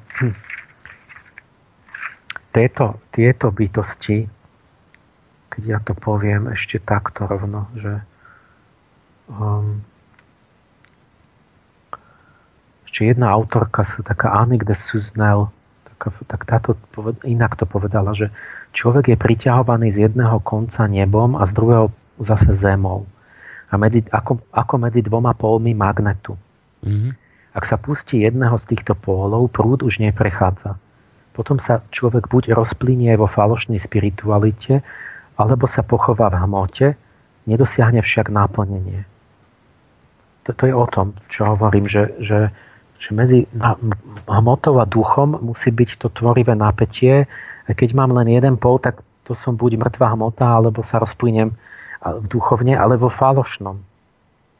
A tieto dve akoby tie, tie zlé, zlé scén, tie dva zlé scenáre, že keď sa to otrane, že len jedno alebo druhé, a tak to, to, sa, to sa vlastne v tej tajnej vede nazýva jeden je Lucifer, tá falošná spiritualita, to je tá skila, to, to je vlastne Lucifer, to je duch, ktorý veľmi inšpi- nadšenie, inšpirujúci, fantastické, vnútorné, krásne, duchovné veci inš- inšpiruje, ale je to také, že vy vlastne to není vaše, že vy sa máte ako keby oddať tomu a stávate sa takým, takým že cez vás mm-hmm. hovoria iné duchovné bytosti A vy sa prestávate byť človekom. To, čo Piťa povedal, že vy neviete, čo hovoríte, nezodpovedáte za to, nehodnotíte to morálne, ale myslíte si, že ste strašne duchovní, lebo cez vás hovoria nejaké žiarivé bytosti. A potom stane ste sa súčasťou takej, takého davu náboženského, ktorý je hromadný. Že lebo nejaká centrála duchovná, ktorá je mimo vašej hlavy, mimo vášho srdca, E, vlastne hovorí naraz cez milióny ľudí. To sú tie kolektívno-fanatické náboženstva a to má presne svoje znaky, že vlastne toto by sofiolog mal, mal presne poznať mm. proste podľa takých príznakov, že, že, že kedy a ako sa to prejavuje. Na k tomuto že je príklad pekný, som napísal, že, že Rusi k tomu majú sklon. Že my hovorím, oni sú duchovní, Viete, že teraz ten protiklad je, že, že je tam to, to že, že duchovno, že kritizujú ten ateizmus. Mm-hmm. Jak Piťa hovorí, že my ale nemáme Boha. Myslíme si, že naša podmienka je, že aj oni sa majú vzdať Boha. A je to somarina, pretože proste to, čo my máme, je jednostrannosť. A to sa nedá. Že celý svet nemôže byť jednostranný. Keď niekde robíte chybu, tak vzniká vám, sa, sa v tej chvíli rodí na inom mieste na Zemi nejaká proti ríša, protiorganizácia, ktorá začne stupňovať ten opačný princíp. Mm-hmm. To je ako záchrana proste niekde v tom organizme Zeme. Takže čím, menej, čím viac my budeme ateisti, tak tým viac budú fanatickejší bude islam mm-hmm. a tým viac budú silnejšie prúdy v Rusku, ktoré sa oprú znova o právoslavie a tak. A vznikne tým väčší konflikt. Zatiaľ, čo by to malo byť opačne, že by sme mali dojsť proste k takej proste tomu triezvemu stredu. Čiže my môžeme akože chváliť, že oni krásne, že chcú to sa vrátiť, že oficiálne Putin povie, že my máme kresťanské hodnoty a, a duchovné a nechceme byť takýto bez, bezhodnotový a tak ako Západ. Lenže chváliť, nechváliť, to predčasné je, že im hrozí zase ten Lucifer. A tie, a som nespomenul toho druhého. Na, na obálke tej mojej knižky vlastne my sme nakreslili s tým Igorom Strinkom v strede akoby tú Európu alebo tú pannu Sofiu v takom zlatom akoby e, na Európe stojí a potom nad, nad tým akoby nad Áziou sa vznáša taká pestrofarebná bytosť s ohnivými vlasmi a kvetinami, a, a, ale nedotýka sa zeme a tak sa vznáša akoby na, z neba, ktorá ponúka niečo krásne, tam kyticu tej Európe a ju láka. A to je ten Lucifer. A z druhej strany, akoby z Ameriky, vy, vy, akoby do, do pol pása v zemi zapustený, je Ahriman. Alebo aj Satan možno, ale tak Ahriman je taký, že ten duch materializmu a hmotárstva, ten je taký mm. holohlavý, taký silák, a ten siaha tiež po tej Európe s takou pesťou a proste, že ten je, ten je taký hmotný a silový a, a, a tak. A, a že oni dvaja ako keby zvádzajú tú Európu zľava aj zprava. Že aj Ázia, aj Amerika sú z vody pre Európu. Že ona má ten, ten stred, má mať tú ideu a že tu dva extrémy sú tu. A ten, ten príklad, že, že teraz Rusi duchovno, ale môže skoznúť do toho, do, do toho falošného duchovna. No ja, teraz, jak mi čeli, čo tu som na takej konferencii, bol pokus o slovanský, nejaký taký mini zjazd mm-hmm. v Nitre, tak tam boli mnohí tiež z takého smeru, teraz buď sa to volá, že slovanské védy, alebo čo to, čo som hovoril, že ma jeden obvinil, že som že chcem teda vyvraždiť všetkých Židov, alebo čo som nacista, lebo, lebo že tá, tie, tie slovanské védy si pomelil so slovanskou vedou Urbana, mm. tak to je nejaký, nejaký proste kom, smer, alebo komplex smerov, neviem, že tu, či, čo všetko tam je pomiešané, ale proste sú tam také veci, že sa to vracia k tomu predkresťanskému ešte slovanstvu, pohanstvu, védy ako indické védy a, a Slovania mali s Indami a Peržanmi kedy si proste mnohé spoločné tie božstva a mm. tradície. A k tomuto sa vracajú. Je to krásne, aj tie obrázky, je to, akože to má byť duchovné a tak, ale, ale strašne veľa rozumových blbostí a úplných nepravd a vyfantazírovaných sprostostí. Ale takých, že, že proste to není možné na západe alebo ani u nás. Ale tam je to možné v Rusku. Takže tam máte, ja poviem jeden príklad, lebo ja, ja proste, že akademik Čudinov, tak bol na tých ich stránkach, že tam propagovali akože profesor, akademik, učenec knihy veľké mm. napísal a teraz články a teraz to vyzerá seriózne na prvý pohľad a keď niekto není odborník, tak ja neviem, jak sa z toho vysomári. Že, že velikán vedy, víťaz nad klamstvom, e, vymanil sa zo západných koncepcií vedy e, tej histórie a ukázal vlastne tú našu hrdinskú akože históriu a takže aká bola veľká. A, a teraz, že a že našiel, má takú, takú záľubu, že nachádza e, nápisy, e, ruské nápisy v azbuke, kde, kade po svete, teda všade vlastne, v celej Eurázii, ale staré aj 40 tisíc rokov. A teraz ja som, že toto snať, akože čo to, kde? Že jak mohol nájsť nápis vytesaný do kameňa v azbuke proste na začiatku staršej doby kamenej e, a teraz viete, že tie, tie, to je úplne, že rozum zastane, keď mm-hmm. viete, že, že vôbec neexistovali ani indoeurópania vtedy, že, že vôbec tie slovanské jazyky, že, že to sa vyčlenilo, ja neviem, pred no, indoeurópania sa len rozchádzali možno pred 4 tisíc rokmi, a sa delili na tie skupiny pred 3000 rokmi, možno Slovania, 2-3 tisíc rokov. Azbuka, čak to je, to je Cyrila metód a tak ďalej. Niečo tam možno bolo skôr, ale, ale nie, nie, nie akože za, za čas neandertalcov. Uh-huh. Ale a t- toto není možné, že akože on je a tak seriózne a že to, to, tak som začal, proste mi to nedalo že jak môže, tak keď fakt fyzický nápis našiel nechápal som, že jak to, jak to je možné. Tak som začal proste pozerať tie jeho prednášky a tie filmy o ňom. Mm. A potom mi to došlo, lebo som nerozumel, že jak to môže, že dobre, však keď niekto si vymýšľa, ale však keď on nájde nápis vytesaný. A teraz, a čo hovorí, že, že vtedy pred, ja neviem, tisíckami rokov sme sme všetci boli Rusi. Že Rusi sú prvá a pôvodná a jediná kultúra na Zemi.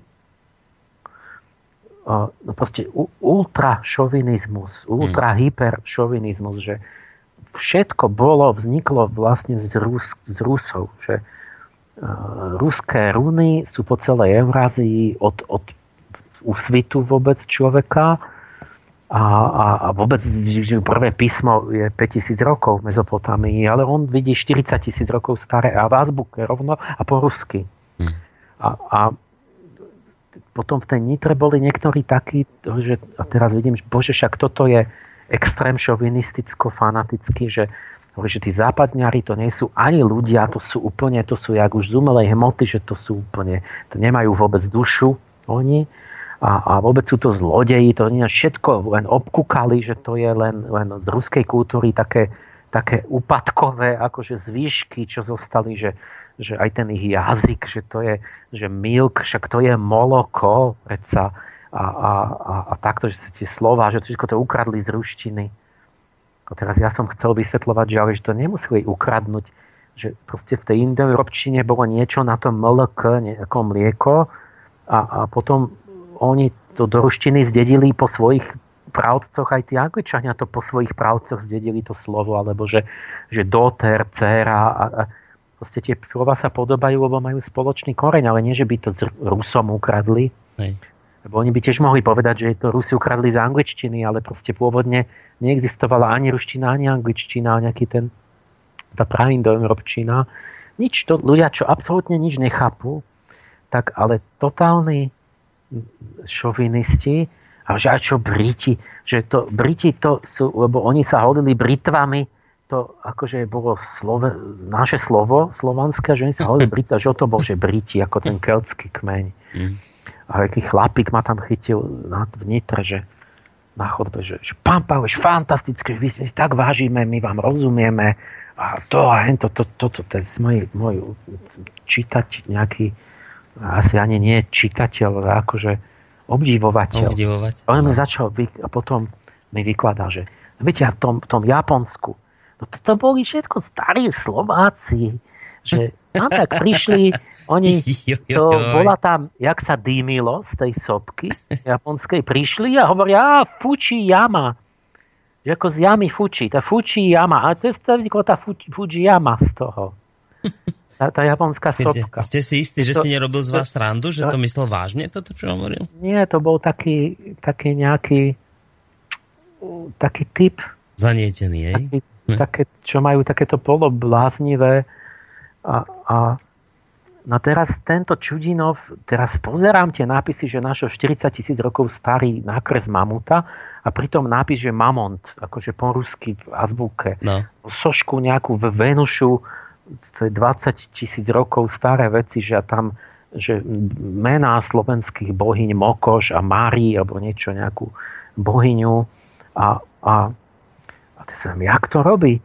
on ide do muzea, alebo ide niekde, nájde nejaké kamienky niekde, alebo ide do muzea a vidí tam nejaký kus dreva a začne s lupou tam šibrinkovať proste so zväčšovacím sklom zblízka na štruktúre dreva alebo na štruktúre ako zrnitosti tých kameňov, alebo si to odskenuje a na, na počítači to zväčšuje a osvetľuje nejako. Mm-hmm a potom hľadá, hľadá, hľadá v mikroskopickom meradle, že, keď to nejako, že tam nájde niečo a, a potom to vyťahne a že to sa podobá na nápis v azbuke, nejaké slovo.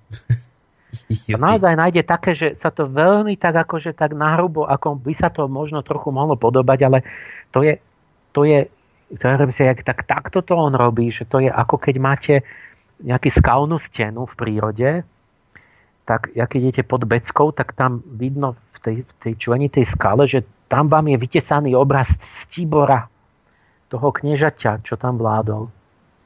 Tam ho vidno. Mm-hmm. Tá povesť, že Stibor, tam vidno jeho tvár. A čiže vy keď máte mno, mnoho ráku, veľkú, obrovskú skalnú stenu, kde je členitý relief, teraz máš, máte tam všelijaké tvary skál, Môžete sa pod, pozerať z rôznych uhlov, ešte ak slnko ide, tak to osvetľuje a tie tiene vytvárajú rôzne tvary. Takže keď sa dlho dívate, tak vy tam uvidíte nejakú tvár alebo niečo. Hoď tak to buď, tam je Stibor. Tak on takto, ako kúka na kamene, že, že, že tak, takto je to, že on nikto nevidí na tom kameni nápis, len on jediný na svete vidí ten nápis na tom kameni. Mm-hmm. A, a no to je ten Lucifer, že, že vidíte niečo, čo nikto iný nevidí, len vy to subjektívne vidíte že, a to hovoríte, že to je realita. Hmm. A čo on tam číta, potom si môžete predstaviť, že, že a to je tiež to luciferské, že vlastne želanie je otcom proste myšlienky a že on, on vám ti tam toto nájde na tých zdobí kamennej, predstavte si, no čo asi, no to na čo si čakajú, to zmotnené želanie, že slávu e, Ruska a Slovanov a neviem čo, že hovorí, že tam našiel v Taliansku, etruské nejaké tie pamiatky, tam našiel nápisy samozrejme v Slovančine, v, ruštine, v bieloruštine, pretože Etruskovia boli Bielorusi, zistil on. Mm-hmm. A Taliani tomu nerozumejú, oni nevedia ani po rusky, tak to nevedeli čítať. On to tam, tam našiel tie nápisy, že a to vlastne Rusi založili Rím. Oni všetko založili, Rusi založili Rím nie Romulus a Remus a, a že vlastne to slovo rí, no, a čo tam číta, že také nápisy, že z, z, sme titáni, my sme titáni Itálie, máme slávnu minulosť a tak. A teraz nadšení tí tam sedia na prednáške, že to sme chceli počuť, to presne teraz potrebujeme tú hrdosť Rusku a tak. A on si vám vymyslí niečo, čo vlasy dubkom stávajú. Hovorí, že Rím že to vlastne sa má čítať odzadu, že mír. Že to je poruský svet vlastne, Rím. Nevadí mu, že to Rím je slovanské slovo, že to je Róma po latinsky a, a, a Rímania to čítali tiež odzadu, ale Róma odzadu je amor. A hovorí, že to je ezoterické význam toho slova je amor, láska. A on hovorí, že to je vlastne bol Rím a potom je mír a že sa to čítali z oboch strán, takú koninu.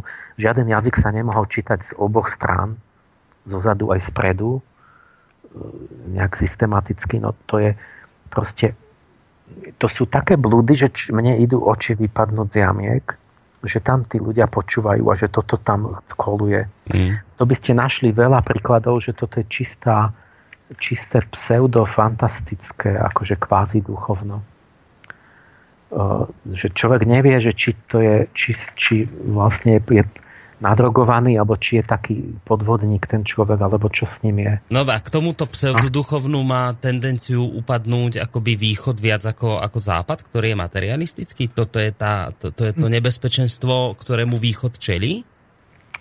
Toto, toto je niečo, napríklad, čo si musíme vždy uvedomovať, keď hovoríme o tom duchovne Rusov a východu, že oni ľahko do takého lúznivého, ľahkoverného môžu skoznúť, mm-hmm.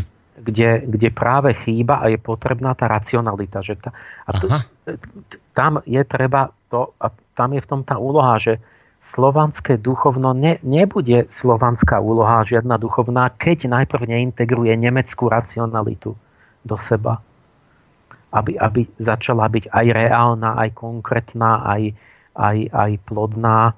Že musí dojsť k tej syntéze, lebo tie sily, keď, keď tie duševné sily otrhnem, ja otrhnem tú, to duchovné vnímanie od racionality, tak dostanem len Lucifera a Arimana a nedostanem Krista. Nedostanem tú plodnú e, duchovnú tú individualitu, čo je aj plná hodnot mm-hmm. duchovných a zároveň je pri vlastnom rozume a nohami na zemi. Dostanem len nejakých skeptikov a nejaké stroje na jednej strane, akože ekonomicko-konzumného človeka západného a na druhej strane nejakého extatického proste e, východného e, fanatika, ktorý si myslí, že ja neviem čo dosiahol nejaký duchovný svet a vlastne si vytvára subjektívne, krásne svety fiktívne. Čiže v tej, v tej, to je to, že tu, tu musí dojsť k tej syntéze, inak obidve strany majú im hrozí, ako keby, že skoznú. Inak toto sa tak odráža, že my akože nemáme rozprávky v dnešnej dobe, ale máme moderné rozprávky, že napríklad James Bond, tak to, to stále máte tú schému, kde vidíte Lucifera a Arimana ako vyšitého, len keď nepoznáte tie bytosti, tak vám to ako nedôjde, že vlastne ten vždycky sa tam on, vždycky je tam problém, že je tam ten o, ten taký chlapík, čo sa usiluje o svetovládu. A to vždy je ten archetyp, že to je, to je taký typ Fantomasa, to je ten Ariman. Hm buď, buď, buď, že ten Bond vždy bojuje s nejakým takým fantomasom a fantomas vyzerá tak, že je plešatý, je bezcitný, e, je taký neosobný, vždycky je tam nejaký ten doktor No, alebo čo, že aj, a žije v podzemí. A v tom podzemí je a je taký strojový, má, ta, má taký monotónny hlas, ktorým hovorí, je bezcitný, nemá žiadne vlasy, je pretechnizovaný a vždy v tom podzemí má veľké laboratória, pracuje pre ňoho veľa vedcov, má tam všelijaké technické zariadenia, nejakú super zbráň a výrobu a ohromné stroje a tak. A, a pracuje na svetovláde v tom podzemí. Že ovládne svet a, za, a viem čo proste. Nejakú zbráň má a tak. A, a všetko má vysoko organizované a vysoko technicky je zdatný ale je taký akoby bez srdca úplne. A bez, tak, jak taký, taký stroj, aj tí jeho ľudia sú strojoví a tak. A, a toto to, to je ten obraz toho fantomasa Arimana, toho, toho západného démona, ktorý z podzemia pracuje na tých ekonomicko-technických silách e, moci a svetovlády. Ale a proti nemu je ten Bond a to je obraz toho Lucifera. Lebo ten Bond je švíhák, je sympatický, je krásny, má úspech u žien. Každá Bondovka končí tým, že e, je tam s nejakou milenkou, s nejakou agentkou alebo s niekým proste to končí so šampanským a v posteli. Mm. A je taký e, ten Lucifer, kde bytosti dávajú tú, ten, ten vtip, tú takú invenciu, objaviteľstvo a, a on ten Bond je taký, že všetko všeličo pozná, vždy sa vynajde, je tvorivý, vtipný, vzdelaný, šikovný, proste unikne a, a ten, ale taký vlastne ten, ktorý to prekazí tomu, ako taký revolucionár, záškodník, vždy sa nejak dostane nakoniec k tomu Fantomasovi a niečo mu tam, tam, tam pokazí, mu to vybuchne a mu to akože v poslednej chvíli e, rozbije ten plán. Mm-hmm ten on je taký plánovitý, ten duch svetovlády a ten Bond je taký akoby bystrý, vtipný a, a akože urobí mu vždy škrt. A takto sa stále bijú tie sily naozaj ako v dejinách, že sú tu jedny tie sily, čo stále chcú organizovať a vládnuť a tak a potom druhé také tie revolučno, rebelsko, proste, ktoré to za slobodu a, a ktoré to akoby vždy, keď to moc už, už hrozí, tak, tak to zase rozvratia. Akoby. A to nie je správne, že to robia? Tie revolucionárske sily však. No, to je dobre, to, nie? To, nie. No nie, lebo však a tie revolúcie jak končia? Však to je zničenie, chaos, to je iba rozvrat, to nie je konštruktívna činnosť. A ten Bond, ten, to je vždy iba o tom, že on to, že on akoby, akože áno, že on urobí v tej chvíli tú dobrú úlohu, že zachráni svet pred tou svetovládou, ale on vlastne vždy to iba tam rozbije, že to tam vždy len to končí veľkými výbuchmi. A toto není to, to riešenie, to není tá, tá, tá konštruktívna činnosť, že tu, tu tá dráma je v tom, že my vlastne musíme namiesto týchto dvoch sklznutých, to sú dva druhy zla, že vlastne tá skutočná bytosť západu a východu sú obidve dobré že to sú tí, tí povedzme, archanieli tých dvoch pologún, že tu je niečo, nejaký ideál, nejaký právzor. Čiže je tu, sú tu západné hodnoty, tá skutočná sloboda, skutočné myslenie, e, akoby schopnosť poznať tá veda a potom na východe tá skutočná zbožnosť, oddanosť a také veci. A oni, keď to máte v tom dobrom, tie dve dobré bytosti sa nebijú. Oni sa majú tu harmonicky k sebe spolu keď je to v tom, v tom čistom, v tom pravzore. Ale my to nevieme pochopiť a ne, ne, nechceme to, ne, nerozumieme tomu, to, to sme stratili. Preto vlastne ani celá tá naša cházka intelektuálna vôbec tam nevidíte reč ani slovo o tom skutočnom pravzore západu, že čo sú tie práve ten dobrý západ, vlastne oni stále tu blabovia len frázy. Mm. Čiže my musíme pochopiť sa, vyzdvihnúť do toho duchovného chápania, kde ten dobrý západný aj dobrý východný princíp má mať tú svadbu. Aha, čiže syntéza. Ale na, namiesto, a potom zase. príde, lebo oni sa majú, oni sa potrebujú vlastne a môžu spolu splodiť to, to, to dieťa, akoby tu, toho správneho človeka, celistvého.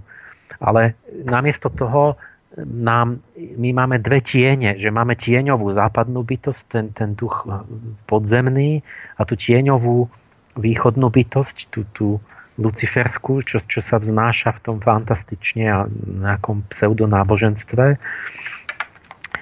A, a my, čiže máme dva druhy zla a tie sú potom akože zarytí nepriatelia, že oni proti sebe bojujú, jak ten Bond a ten Fantomas stále. Uh-huh.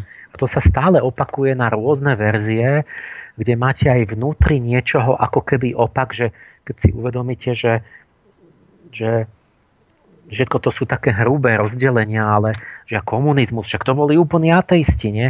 Ale však my dnes vieme, že, že, že to bolo druh náboženstva, vlastne, ktoré bolo na, na idealizme, na, na, na nadšení, na fanatizme, že ľudia zomierali za komunizmus a, a, bolo to vlastne ako keby kult. A na druhej strane, ja neviem, na západe by ste mali, čo sú všetci kresťania a tak zistíte, že houby sú kresťania, že on aj v tom kostole, že už tam chodí, lebo tam niečo obchoduje a tak. že, že, že na toto majú. Takže nám tie, tie tiene toho východu a západu sa bijú a tie dobré bytosti sa nebijú, tie sa chcú zosobašiť. A teraz toto, tento kľúč, to, toto, čo v tej mojej knihe, kde teraz aplikujete, že vlastne kto tu stále bubnuje do vojny a že to musí byť úplne konfrontačné a, nezl- a, a len proti, no tak to, sú, to je z definície to zlé. A, a z definície to dobré je to, že čo chceme prísť akoby k, k tomu, k tomu mm, spolupráci toho východu mm-hmm. a mhm. západu.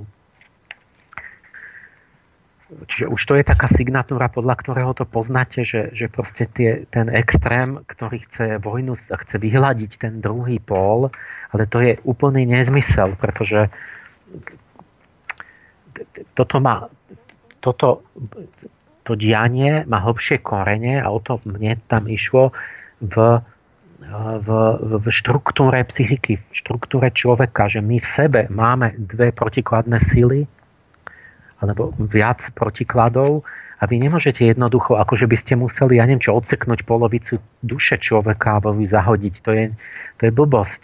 Čiže to, čo požaduje teraz Západ, je, je, to je nezmysel a samovražda je to len provokovanie ďalšieho proste vystupňovania toho až do vojny, lebo my nemôžeme jednoducho poprieť tie, tie hodnoty východné lebo tie sú v každom aj v nás a my, ak to zadupávame, keď sa to podarilo zadúpať trochu na chvíľu, vytesniť niekde v nejakej krajine alebo u nejakých ľudí, tak o to viac to vystrelí a vyrazí na povrch v inej krajine u iných ľudí, hmm. ktorí sa dost, začnú múriť a robiť odboj proti tomu.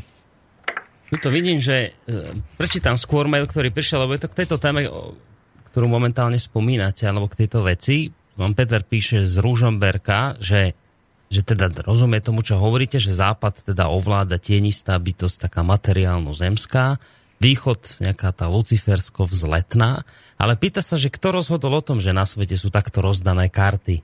Prečo je to takto? No, tak poďme na to, že ja tam tú ďalšiu, čo následuje v tej mojej knižke, teraz tam takú kapitolu, že za kulisami svetového diania, že čo je za tým, že mm. a prečo, presne, že čo, prečo taká duševná geografia tam vôbec je? Že čo je za tým? A teraz som urobil taký pohľad, že, že ľudia sa v tom pohľade na politiku, že tvoria štyri také vrstvy, skupiny. Že jedných to vôbec nezaujíma. Tí len, že zarobiť si peniaze a zabaviť sa a tak, tí kašľú na všetko, si nekladú žiadne otázky, že čo je hm. za čím. Prvá skupina. Druhá skupina píšem, že to sú takí, čo sledujú politiku, verejný život, ale vlastne to pozerajú noviny, tele, rozhlas, televíziu a veria, že to, čo tam je, že to sa odohráva, že to je ten skutočný dej. Že to, čo tí politici riešia, že to je to naozaj, čo sa rieši a tie debaty a tak. A, a, a že tomu, že, že akoby veria tým médiám. A proste, že pred vyše 20 rokmi naozaj tí ľudia si mysleli, že to, že to je ten reálne, že to, čo v tých médiách bolo. Mm-hmm. Že vtedy my, ja neviem, 80% ľudí povedalo, že čo ty, čo ty si myslíš, že však normálne tam je ten minister a ten a ten a že čo by malo byť ako za tým. A teraz, teraz už konečne ten sociologický ústav, či čo im vyšlo, že 53%, že už väčšina ľudí si myslí, že to je proste iba kulisy, tie médiá, že sa tam za tým dejú iné veci. Tak ja som tuto burcoval tých ľudí, že pochopte, že všetko, čo sa hovorí v médiách, sa hovorí namiesto toho, čo sa v skutočnosti deje. Že pretože sa deje niečo iné, tak sa namiesto toho povie akože o inom proste v tých médiách. Čiže e, keď sa, ja neviem čo, chcem sprivatizovať nejaký podnik a zmocniť sa ho, tak, e, napíš, tak v médiách sa objaví správanie, že pálež je chamtivý, chce sa zmocniť toho, ale sa tam objaví, že e, ja neviem, že ten, ktorý mi v tom bráni, tak mu poviem, že e, on nemá rád homosexuálov a naozaj ľudské práva by sa mali dodržovať.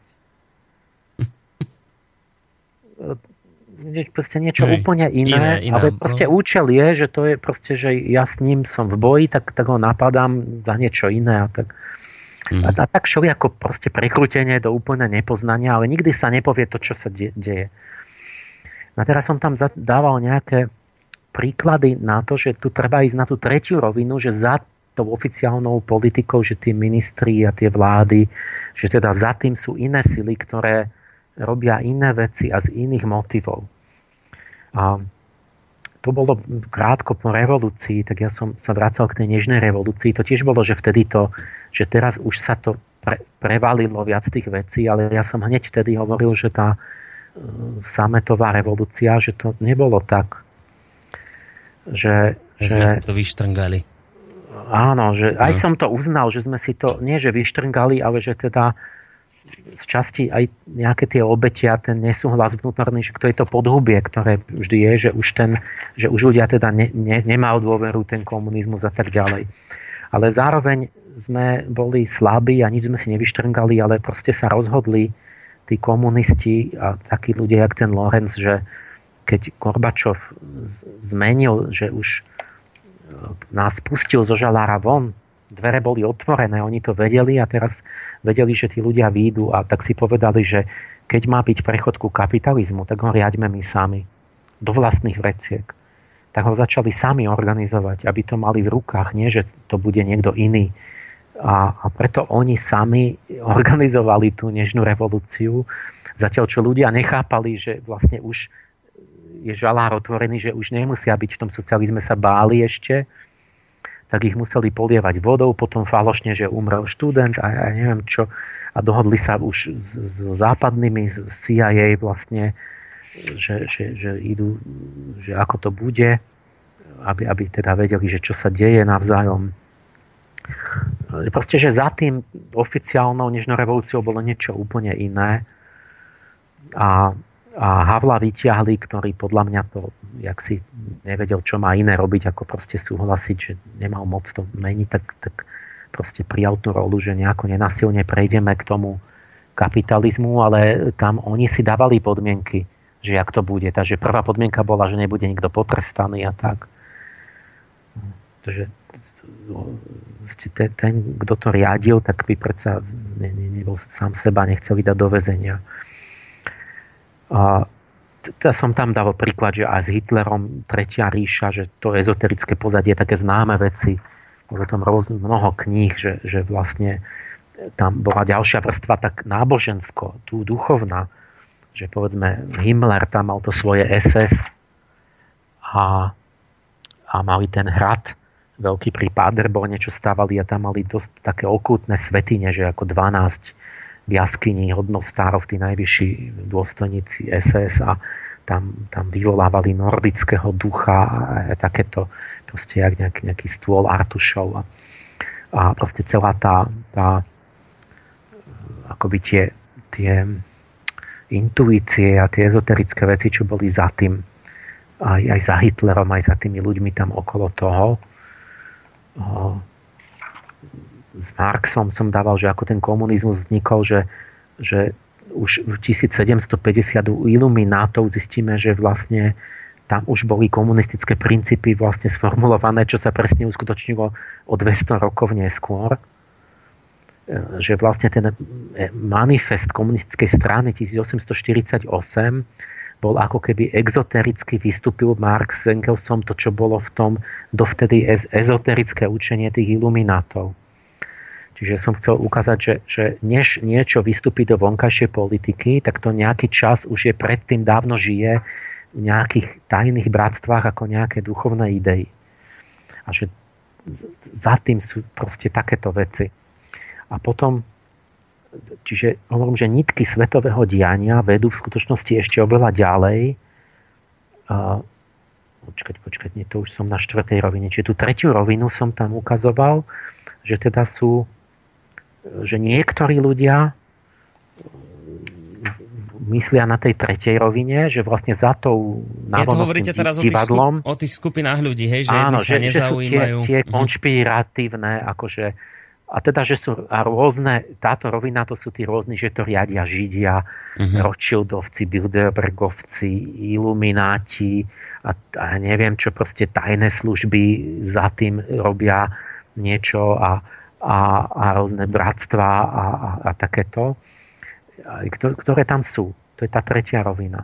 No, však ste to a, ale teraz tam potvrdili, nie? Keď ste vravili, že a, skôr ako sa niečo dá do pohybu, tak už sa dávno pred... Áno, áno. No? Len, a teraz ja hovorím, že ale sú tam tá ešte štvrtá rovina, že to skoro nikto takto nerozmýšľa. No. Že že tam to nekončí, že, že len ja neviem, čo, nejaký žid Rothschild tu a, a čo, má on celú moc, alebo a, a čo chce, alebo že proste svetovládu, alebo že potom to tak nejako tiež dostratie na nejak nedomyslenie, alebo nie, nie, iba sú to také tušenia. No ja hovorím, že ale je tu štvrtá rovina a tá už je nehmotná, že nitky svetového diania vedú v skutočnosti ešte oveľa, oveľa ďalej, až za tajné služby a bratstva, až za hranice viditeľného pozemského sveta. Tam sa zbiehajú v rukách tých, čo poznajú celý plán a o ktorých môžeme, nazvať, môžeme ich nazvať skutočnými kniežatami. To sú tí, pre ktorých tisíc rokov je ako jeden deň a nedbajú plánovať na tisíc ročia dopredu. Lebo vlastne som tu nejak tak upozornil, že, že počutia, že čo je motiv nejakej skupiny, keď sa to uskutoční od 200 rokov. Však už keby niečo sa malo skutočniť o 50 rokov, takže nebude nikto žiť. Že to je motiv, že oni chcú sa mať dobre, že sú zištní, alebo čo? Čiže keď začnete rozmýšľať nad tými veľkými vzorcami dejín, že vidíte niečo sa pripravuje potom, tie, ten, ten, sa dostanete do časovej roviny, kde to akoby z hľadiska motivácie jednotlivca človeka nemá zmysel takej sebeckej. Je tak, že vy vravíte, že, kto by, kto, a, že kto by teda plánoval vec, e, že 200 rokov dopredu, hej, že z ktorej on nebude nič mať. Áno, však ani jeho deti nič. Čo, čo si predstavte si, že vy teraz sa idete obetovať pre niečo, čo bude v roku 2215. Mm-hmm. Že vy to pripravujete teraz. Tak, tak mi vysvetlíte motív váš. Že, že taký, tak ako taký pozemský. Uh, takže ja som tu naznačoval, že sú tu akoby také tie, tie veľké vzorce v dejinách nad tým, to sa treba povznieš k tej logike, že ako sa vyvíja celá, celé tie dejiny a že tam za tým už sú, až sú tie nehmotné bytosti. Tí anieli a tí démoni. Alebo nejaký, jak sa že biele bratstvo, proste už duchovní majstri a, a takéto už, a to je tá, tá, tá, že v niektorých tých duchovných smeroch je to, že je nejaká šambala, a nejakí majstri, aj Blavacká to vyťahla, že teda sú nejakí majstri, ktorí riadia vývoj Zeme a, a teda vývoj ľudských duší po tých epochách kultúrnych a, a, a ako dozrievajú ľudia po tis, tisíce rokov a že toto sú také duchovné bytosti, ktoré dozerajú na, na mnoho tisícročný vývoj a tak. Mm-hmm. A tam som smeroval, že tam je niekde ten posledný účel, že to není len, že niekto tu sa tajne zmocňuje vlády, ale že že som tým vyjadrujem, že verím ten koneč, že ten konečný účel nekončí u nejakých židov alebo u nejakého Rothschilda, hmm. ale že celé to, tá šachová hra zeme a, a to, že to je ešte úplne ide ďalej k tým duchovným bytostiam, kde nakoniec je nejaký ten boží plán alebo duchovný plán, ale tam sú aj dobré aj zlé tie bytosti. A že vlastne až tam sa to riadi. Tak povediať, lenže e, ako riadi? A teraz riešim tú otázku, že tak sme tu bábky všetci, že nám niečo nás tu ovplyvňujú nejaké nehmotné bytosti a my mm-hmm. to robíme. Ale máme slobodu. No a tam je veľmi dôležitý praktický moment pochopiť, že človek hovorí, že má slobodnú vôľu, to sme riešili. On ju má potenciálne, ale on vlastne sa nerozhoduje väčšinou slobodne, lebo to, to skutočne slobodné rozhodovanie je vtedy, keď vychádza z hlbokého, širokého poznania súvislosti, ktoré je neovplyvnené proste strachom, túžbami a závislosťami a vášňami a tým. A ľudia sa väčšinou rozhodujú práve z nevedomosti, zo strachu, zo zištnosti a týchto vecí. A to je neslobodné rozhodovanie. Hoci by sa mohli akože slobodne rozhodnúť, ale ne, neurobia to. Mm. Napíšem, to je to slabé miesto, prostredníctvom ktorých nás demonické inteligencie stále môžu ovládať s našim vlastným súhlasom, prostredníctvom našich slabostí. Čiže vykreslujem tam obraz, že vlastne niektorá nejaká malá hrstka tých ľudí v tom, na tej tretej rovine vedia, že tam za tým sú nejaké vyššie princípy alebo vlastne, že majú nejakú e, ideu, ktorá je vlastne až nepozemská. Ale naprosta väčšina tých ľudí vlastne sú súčasťou nejakého diania, kde oni sami nevedia, čo čínia. Oni si myslia, že majú svoje motívy, ktoré si sami sledujú, ja neviem, svoj osobný zisk, alebo sa im povie, že, že neviem, čo bojuješ za toto a za hento ale v skutočnosti na tej nejakej ešte hlbšej rovine niekto iný vie tie duchovné bytosti, že, že, že čo tým oni sledujú a na čo sa to v skutočnosti deje z toho dlhodobého hľadiska. A použijú tie, tie zlé bytosti cez tie neresti tých ľudí, že on len sa bojí, ten len chce kvôli rodine, ten len chce mať trošku viac peňazí, ten len hento, ten len tamto, ten je taký fanatik, ten, ten hento verí tak ten má takú ilúziu, tak akoby nejak, nejaká, že ten, nejaká inteligencia používa týchto ľudí, im rozdelí úlohy, oni to robia pre tie svoje motívy, ale skutočný cieľ toho, kto im určil tie úlohy, kto ich inšpiroval, je nejaký iný. Že oni ako takí pešiaci bojujú. No to už je v tajných službách, takže tomu jednotlivému agentovi nepovedia, že na čo je tá akcia robená vždy že on niečo robí, lebo niečo a v skutočnosti majú ešte iný dôvod na to. A preto hovorím, že vlastne toto, ten kľúčový praktický podnet je, že vlastne zmeniť túto politiku, že stále dokola je to akoby neriešiteľné. To tak vždy zostane, jedine, že by sme našli tento vnútorný rozmer. Zmeniť povahu teda zvyťaziť vnútorne nad tými nerestiami, to zušvachtenie, tak to zobere pôdu tým zlým bytostiam. Čiže preto píšem, že keď sa budeme pokúšať zmeniť svet len nejakou vonkajšou činnosťou, nejakým politikárčením, zakladaním klubov a z prisáhneckých organizácií alebo tými revolúciami, tak vyplýtvame nakoniec energiu len na nič. Mm-hmm. A to, to sa veľa sme sa presvedčili, celá história lebo ten, kto hrá proti nám, je to najvychytralejšou bytosťou vo vesmíre a má spočítané všetko na viac ťahov dopredu, ako si myslíme. Hovorím o čertovi. Taký mám ten krásny obraz pred očami, ako čert hrá šach s ľudskou dušou. On je chytrejší. On je vychytralejší, on vždy prehrá, ale keď je cnostná, tak nemôže sa akoby na ňu dostať. Čiže my nemôžete, my nemôžeme vychytračiť nejaké nejaké politickú stranu, alebo čo. Keď tí ľudia majú zlé vlastnosti, tak ten, tie zlé bytosti vždy to môžu ovládať pre svoje účely a môžete mať hociaké reči a systémy a niečo. Tak preto hovorím, že prestaňme len pobehovať návonok, stále niečo organizátorčiť a akože mechanizmy zavádzať a, a začneme vykonávať skutočnú duchovnú prácu. Keď v sebe dokážeme niečo zaprieť a zmeniť od základu, keď sa nám poznávací citový a morálny obzor obohatí o nejakú novú kvalitu, tak vtedy až uvádzame do pohybu príslušné hierarchické bytosti, či niečo meníme v tom duchovnom svete, v svete príčin, vo vyšších svetoch a meníme nielen svoju osobnú, ale aj národnú karmu a zapričinujeme čosi, z čoho potom aj všetky tajné služby a lože musia vychádzať ako z čohosi daného, s čím musia počítať ako s danosťou a musia sa tomu podriadiť.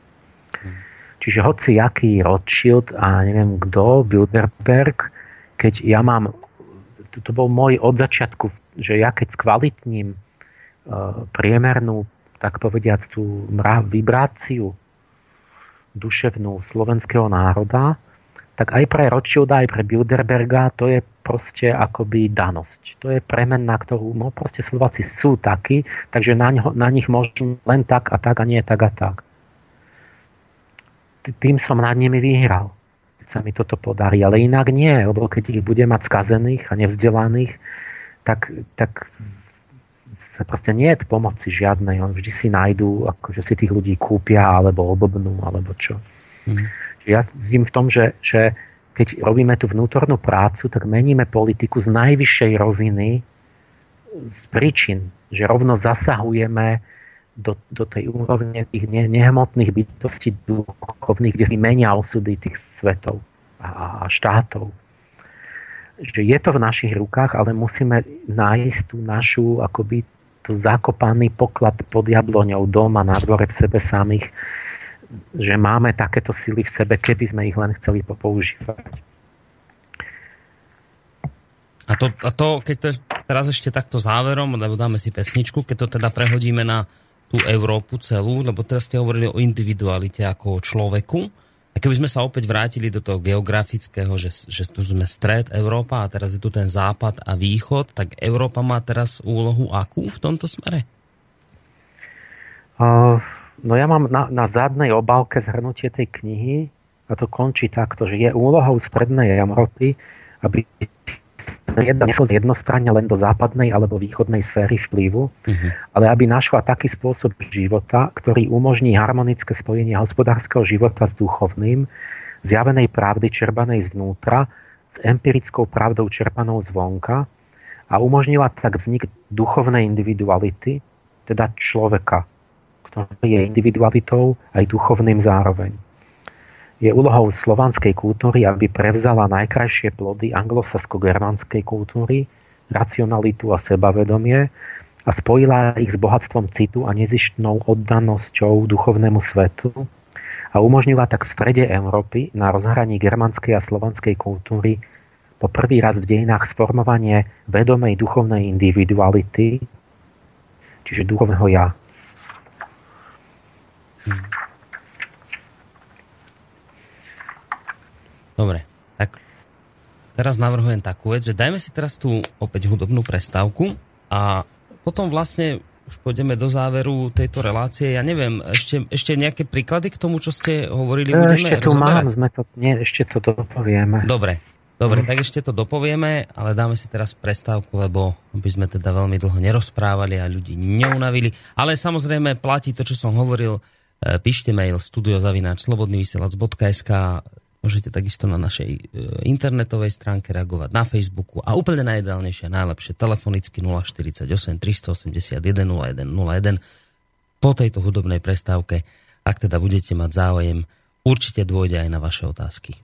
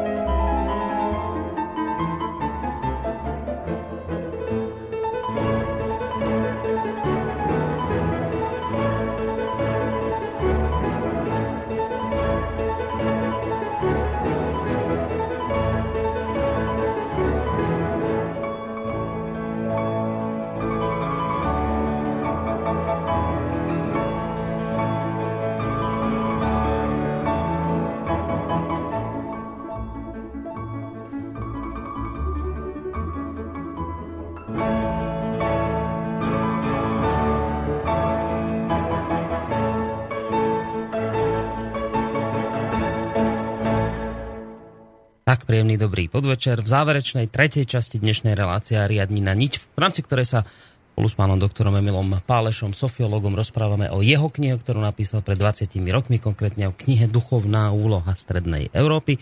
Posunuli sme sa do záverečnej časti, ktorá teda bude charakteristická okrem iného aj tým, že vaše maily, ktoré mi sem prídu, budem čítať, e, maily tá adresa je studiozavináč.slobodnyvysielac.sk Urobil tak Marek, tak hneď aj túto časť tým mailom začnem. Pýta sa Marek takúto vec. Dobrý podvečer, kde vidí pán Pálež náznaky tohto predpokladaného vývoja úloha e, strana Európy, platforma, ktorá by bola predvojom organizácie, prípadne mená. Ale teraz tomuto celkom neviem, či budete rozumieť. Myslíte na akože také výhonky toho vývoja stredo, tej úlohy? Asi. Tak to myslí asi. Zrejme.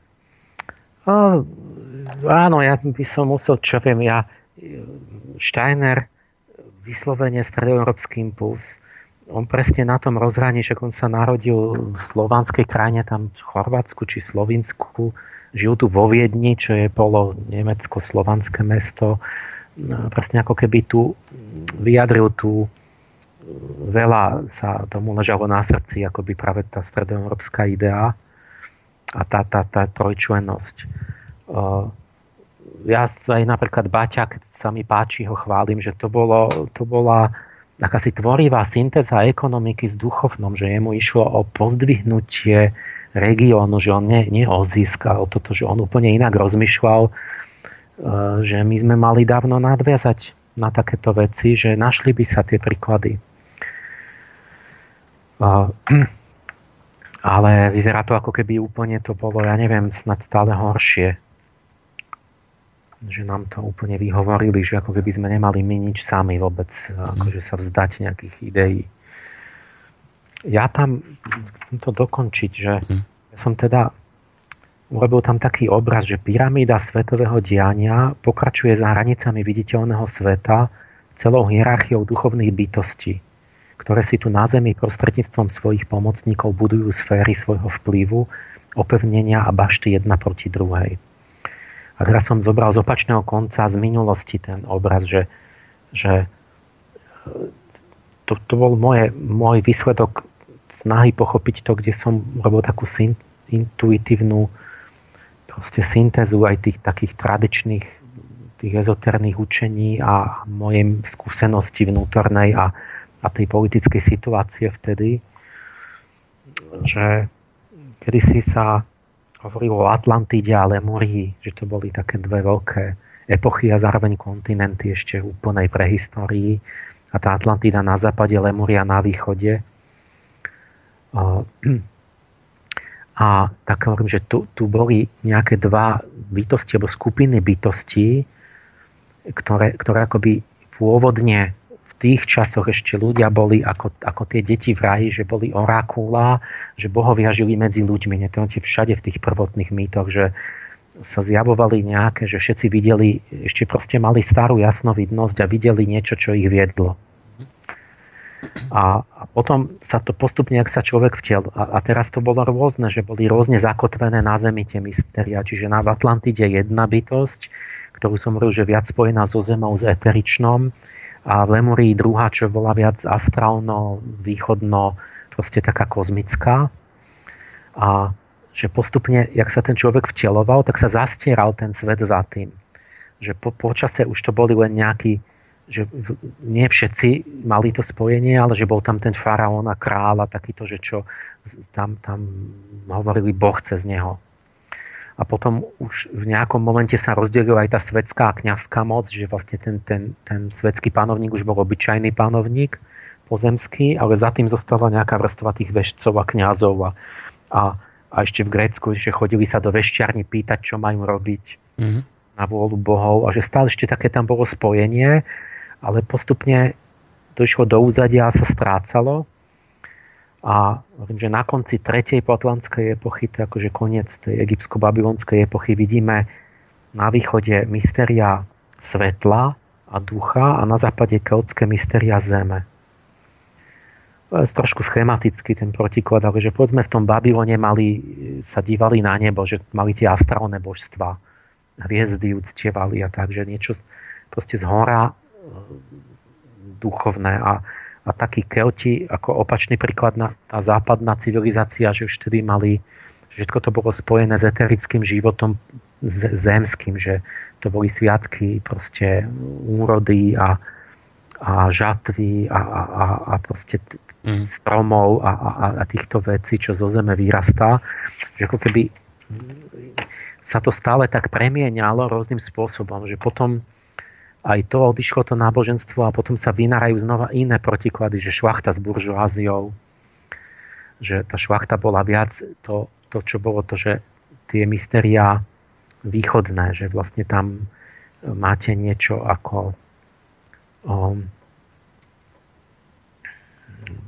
vieru v nejaký ideály a, a, a pôvod a takéto a ten, ten národ a potom tá buržoázia tá už bola taká viac, že, že kto je schopný si zarobiť a, a, a, a tak. A že tak, tak v rôznych obmenách ako keby sa tam stále objavujú v iných epochách tie stále niekde v pozadí tie isté tie duchovné princípy a bytosti. A tu, tu som mal len takú tú, tú, tú dvojnosť a potom teraz v angelológii v podstate som to urobil inak presnejšie a to je tiež dôležitá myšlienka, že, že vlastne tam sledujem politické prúdy súčasnosti až po tie mystéria, po, po, po tie orákulá v tom, v tom práveku. Že povedzme sa býve konzervativizmus s liberalizmom. Mm-hmm. Lavičiari s pravičiarmi. A teraz v knižke mám o tom kapitoly o každom, že že vlastne viete, to keď sledujete teraz ten, že čomu oni sú oddaní, čo hovoria, aj tie v histórii dozadu zistíte, že to kedysi bolo náboženstvo, že to kedysi bol kult toho a onoho boha. Uh-huh. Že, že to sú mysteria neviem, toho Saturna, sú konzervatívci a, a Merkur inšpiroval tých liberálov a, a Venuša a, a, a takto, že vy, vy zistíte, že vlastne to sú sekularizované, zosvedčené staré náboženské impulzy tých, tých bytostí stále idú ďalej v tých politických izmoch. Ja tu som dal len, ten, len tie dva, že západ, východ, kapitalizmus, komunizmus. A napísal som, že pochopiť západ a že každá má iný svoj, iné, iné akoby to, to ťažisko alebo ten bod, o ktorý sa opiera a iný druh síl. Že pochopiť západný svet znamená pochopiť hospodársky život, pochopiť východný svet znamená pochopiť ideológiu. A medzi tými dvomi tábormi je stále konflikt o moc. Že raz to bola šlachta s buržoáziou, raz to a hento, potom komunizmus a kapitalizmus. Že kapitalizmus je o to, že o, ten, o to hospodárstvo, to je u nich akože v podstate jediné rozhodujúce. A komunizmus bol, že za ideu. Že museli ste byť ideovo ako, ako kádrovo proste vyznávať určitý mm, proste tie, tie idei toho marxizmu. A, a podľa toho je to bráne, že proste v kapitalizme máte byť človek, ale ste iba keď, keď máte peniaze, ste človek. A v komunizme ste tiež mali sme byť ľudia, ale museli sme byť triedne uvedomeli, inak ste nedostali šance. Nie, že v komunizme nehrali takú rolu peniaze, ale skôr to tá ideológia, kto ju ako veľmi žral. Hej, že no, že podľa toho vás popravili, alebo hmm. povyšili, alebo čo. Hej. A takže tam som akoby lebo to, že, že tie, tie, tie bytosti z tej Lemorie a Atlantidy, že niečo prastaré tu bolo, čo, čo stále je, je, je v, v tých vrstvách ako v pozadí toho a že my, a teraz tu píšem, a to je aktuálne, že po tej revolúcii bolo zrazu také blúdy, že, že, že zmizol ten protiklad. Proste princípy a bytosti, ktoré sú v človeku a ktoré sú tu milióny rokov, oni zrazu, že teraz to zmizlo a teraz Fukuyama kniha, že koniec histórie, že teraz už ten komunizmus spadol, takže nebude nič a sme zistili, že kapitalizmus je ten jediný, čo, čo tu funguje a čo je dobrý, bude prosperita, sloboda a demokracia a, a to bude teraz všade na zemi. A, a teraz proste to je úplná nejak akože ducho, duchov, duchovná úplná nevedomosť. Tak ja tam vtedy píšem, že dnes hovoríme, že protiklad medzi kapitalizmom a komunizmom je prekonaný. Ale houby píšem. Jak si to predstavujete, že my sme nič nevyriešili a že to ako zmizlo? A už vtedy píšem, že lebo nám, nám to bol moment, kedy sa práve Mečiar a Kováč, a to sme sa bili o Mečiara, že to ešte bolo to, ten národný tábor mečiarovský proti tomu kozmopolitnému západnému.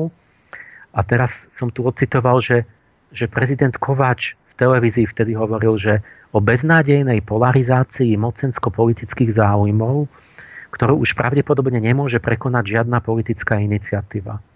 Apeloval na inteligenciu, ktorá by pre svoju blízkosť duchovným hodnotám snáď dokázala pomôcť vymaniť sa z čiernobielých politických síločiar a obnoviť životné procesy v krajine skôr, ako za zosunie na okraj priepasti. Zdôrazňoval, že to, čo Slovensko najviac potrebuje, je nekonfrontačná atmosféra a návrhy, ktoré sú dostatočne nadstranické, neviažu sa len k jednému politickému táboru a dokážu prekonať súčasnú politickú rivalizáciu. Čiže javilo sa to zúfalo v tom 95. takto, ale to znie ako dnes. Ale čo sa stalo? My sme vytesnili ten problém, my sme akože od, potlačili, Mečara sme sme to akože zvíťazili a teda zvíťazil ten tábor západný. Železná opona sa posunula na, na, na Zasninu, na, na východ, na miesto Ašu. A teraz, že akože sme to vyriešili, a my sme nič neriešili, my sme len potlačili ten druhý princíp a vlastne to, to hneď vyliezlo kde? No na, za, za, my sme to hodili na tú Ukrajinu. A teraz sa to deje ešte vo väčšom a celosvetovo, že je neriešiteľne a konfrontačne a, a vynoril sa ten druhý princíp, ten, ten, ten, ktorý sme mysleli, že zanikol s novou silou.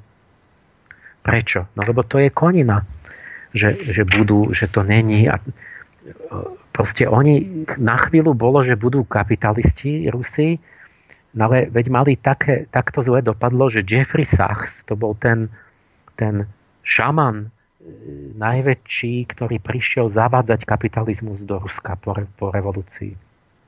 Po páde Sovietského zväzu, ten, ten proste veľkňaz. A ten nakoniec potom povedal počase, že, že e, liberálny experiment v Rusku zničil ruskú ekonomiku viac než vpad Hitlera. A samozrejme, že potom tí ľudia videli, že keď to vedie takto, tak zrazu je reakcia, že chceli Putina poriadok, nejakú silnú ruku, nejakú, nejakú že pre vlastný národ, nejakú hrdosť, ne, nevyvážať kapitál, nerozkrádať, nerozdávať proste v privatizáciách, tak samozrejme, že to muselo splodiť Putina.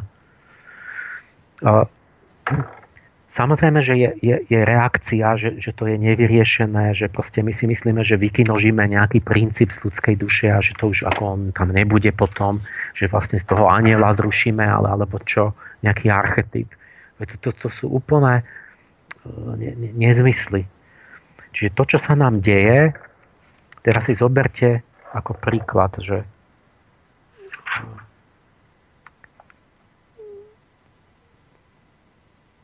to sa nám zase žiaľ potvrdilo to negatívne, že vlastne ako keby znova sa to obracia, že, že vlastne namiesto demokracie nám na polke sveta akože to smeruje k autoritatívnemu. Hmm. Namiesto kapitalizmu zase ku komunizmu, že v tom Novorusku chcú tam kolektivistické prvky a tak.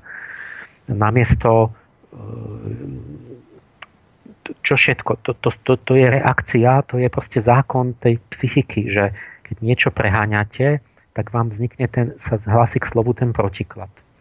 A tu, zoberte si, že teraz, čo sa hrozia, lebo ma upozorňovali, že, že, že nemám koketovať s Ruskom, lebo že to je, že to je tam je to najhoršie, čo môže byť, a že Dugin, že tento stelesňuje, že to je úplná pohroma strašidelné niečo, tak som začal študovať Dugina.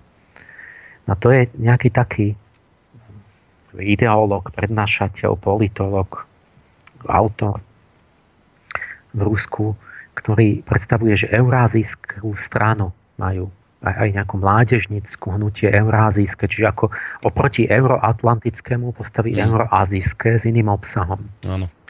A teraz vidíte tam čo? Je tam tá duchovná dimenzia, že tam vyslovene vychádza z takých ťažkých ezoterikov ako Evola a René Génon a tak, také, že sa to pravoslavie a, a ezoterické proste filozofie, že vlastne sú tu nejaké takéto e, mysticko-metafyzické proste ten rozmer. Čiže ako reakcia na, na ten totálne ignorovanie duchovná a ateizmus proste na tom západe. Než to tam musí byť, nie? lebo to, to, tak to tam hneď máte a môžeme sa teraz desiť a nad tým a sťažovať.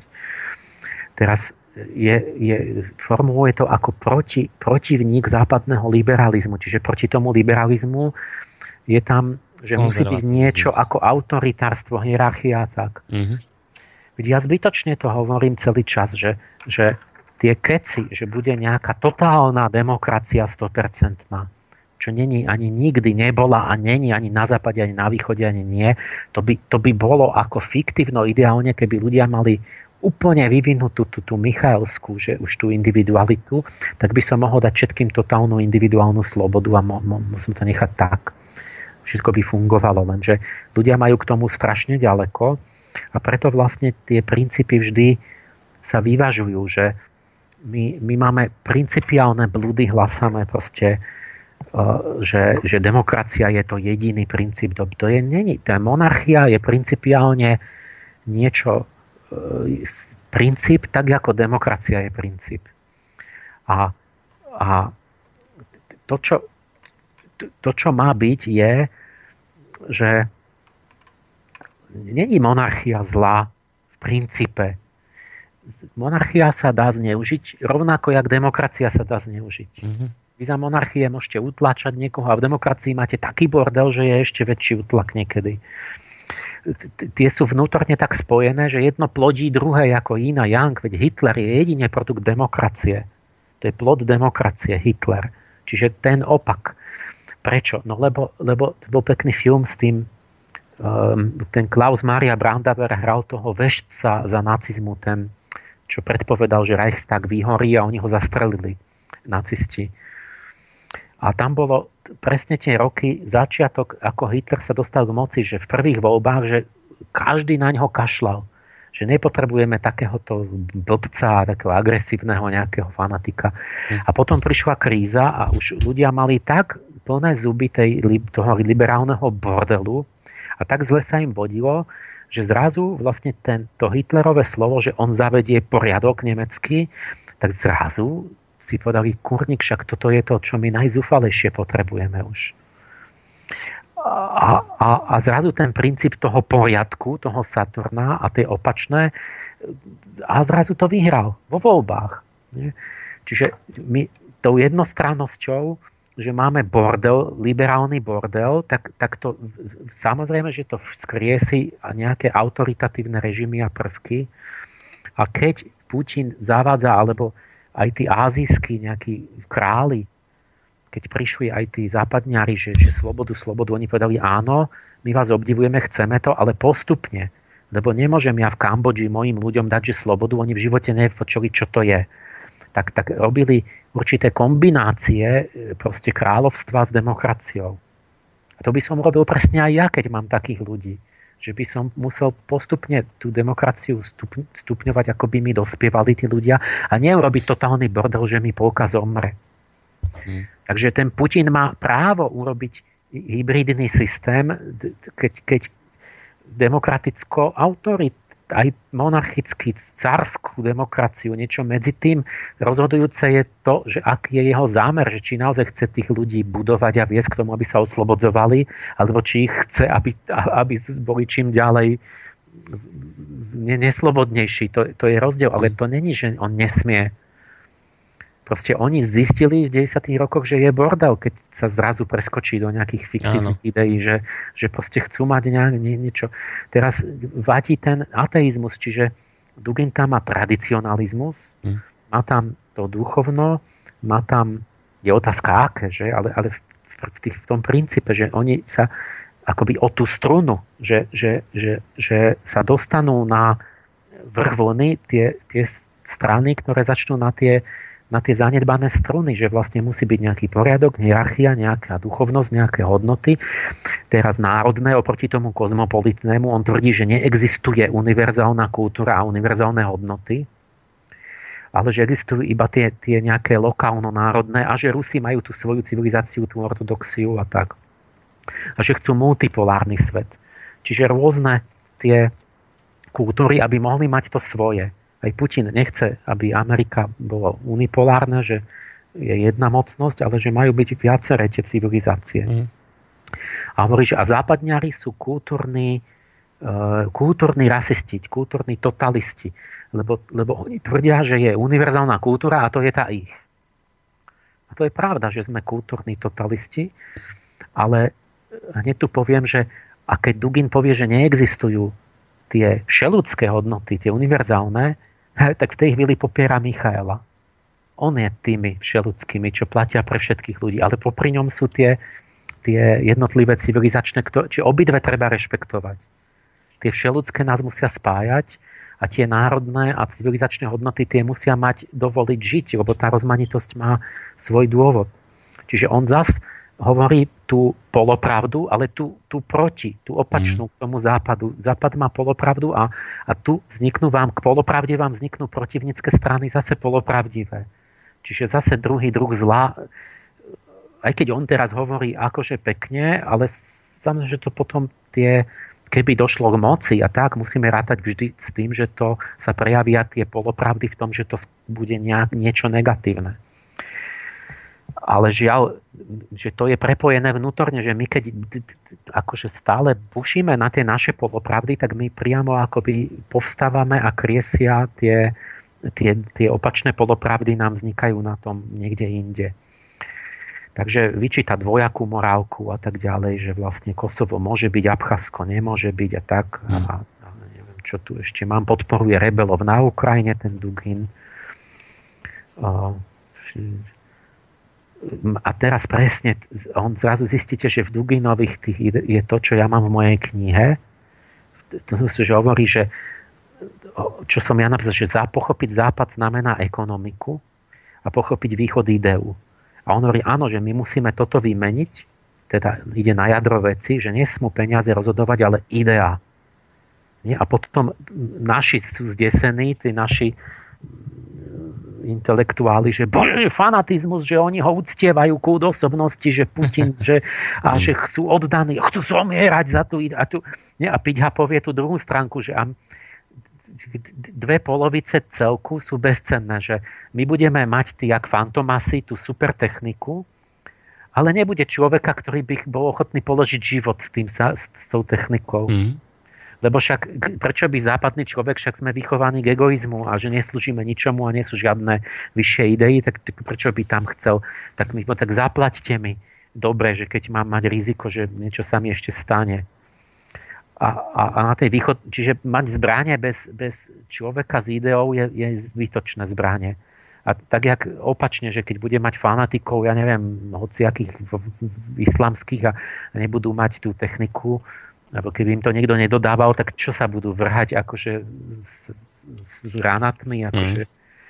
No, teraz vás len trošku preruším, lebo poslucháč intenzívne volá sem k nám, tak aby sme dali priestor, predpokladám, že otázke. Len ukončím, že ten Dubin, Dobre, tak že počkaj, autorita, len... kolektivizmus, hierarchia, tradicionalizmus a, a teraz čudná vec, že zistíte, že Šepej hovorí, že, že vidíte, že my na, na, na východe, na Ukrajine máme nacizmus, že obnovujú nacistické légiu, Galičina, SS a, a ja neviem čo, všetky tie symboly, ale zároveň obvinujú, že sa tam nacizmus rodí, aj ten Dugin, že to sú nacisti čiže národní akoby socialisti, e, nejaký si eurazijský.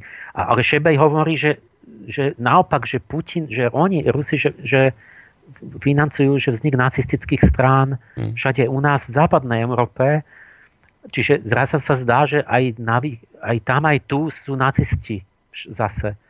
A však my pochopme, že jak to, že sú zase všade nacisti, no lebo, lebo to zostalo nevyriešené lebo to nacist, národno-socialistické tá idei, to, čo tam mali tí nemeckí nacisti a talianskí a tak, to bolo to, že, tam, že to bolo proti tomu liberálno-demokraticko-kapitalistickému bordelu. Bolo to za nejaké hodnoty, e, ktoré boli spojené s národom a tradíciou a tak. A toto tým, že to tlačíme do toho polopravdivého extrému zo, západu, tak sa nám ako huby po daždi vynárajú takéto idei, ktoré to pripomínajú a niektorí si aj rovno spomenú na to.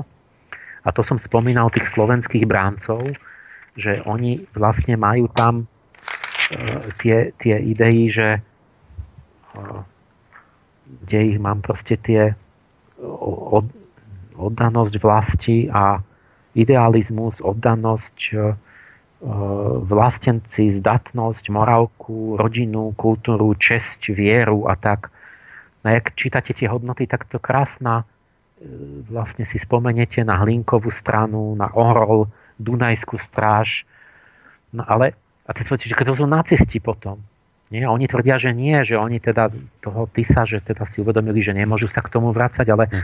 ale v podstate ide o čo? Že tam boli nejaké hodnoty, ktoré sme zapreli a, a teraz ich musíme nejako hľadať a teraz nesmieme, lebo to, lebo to je spojené, že to vyznávali nejaké podobné hodnoty, tí hlinkovci a tak ďalej.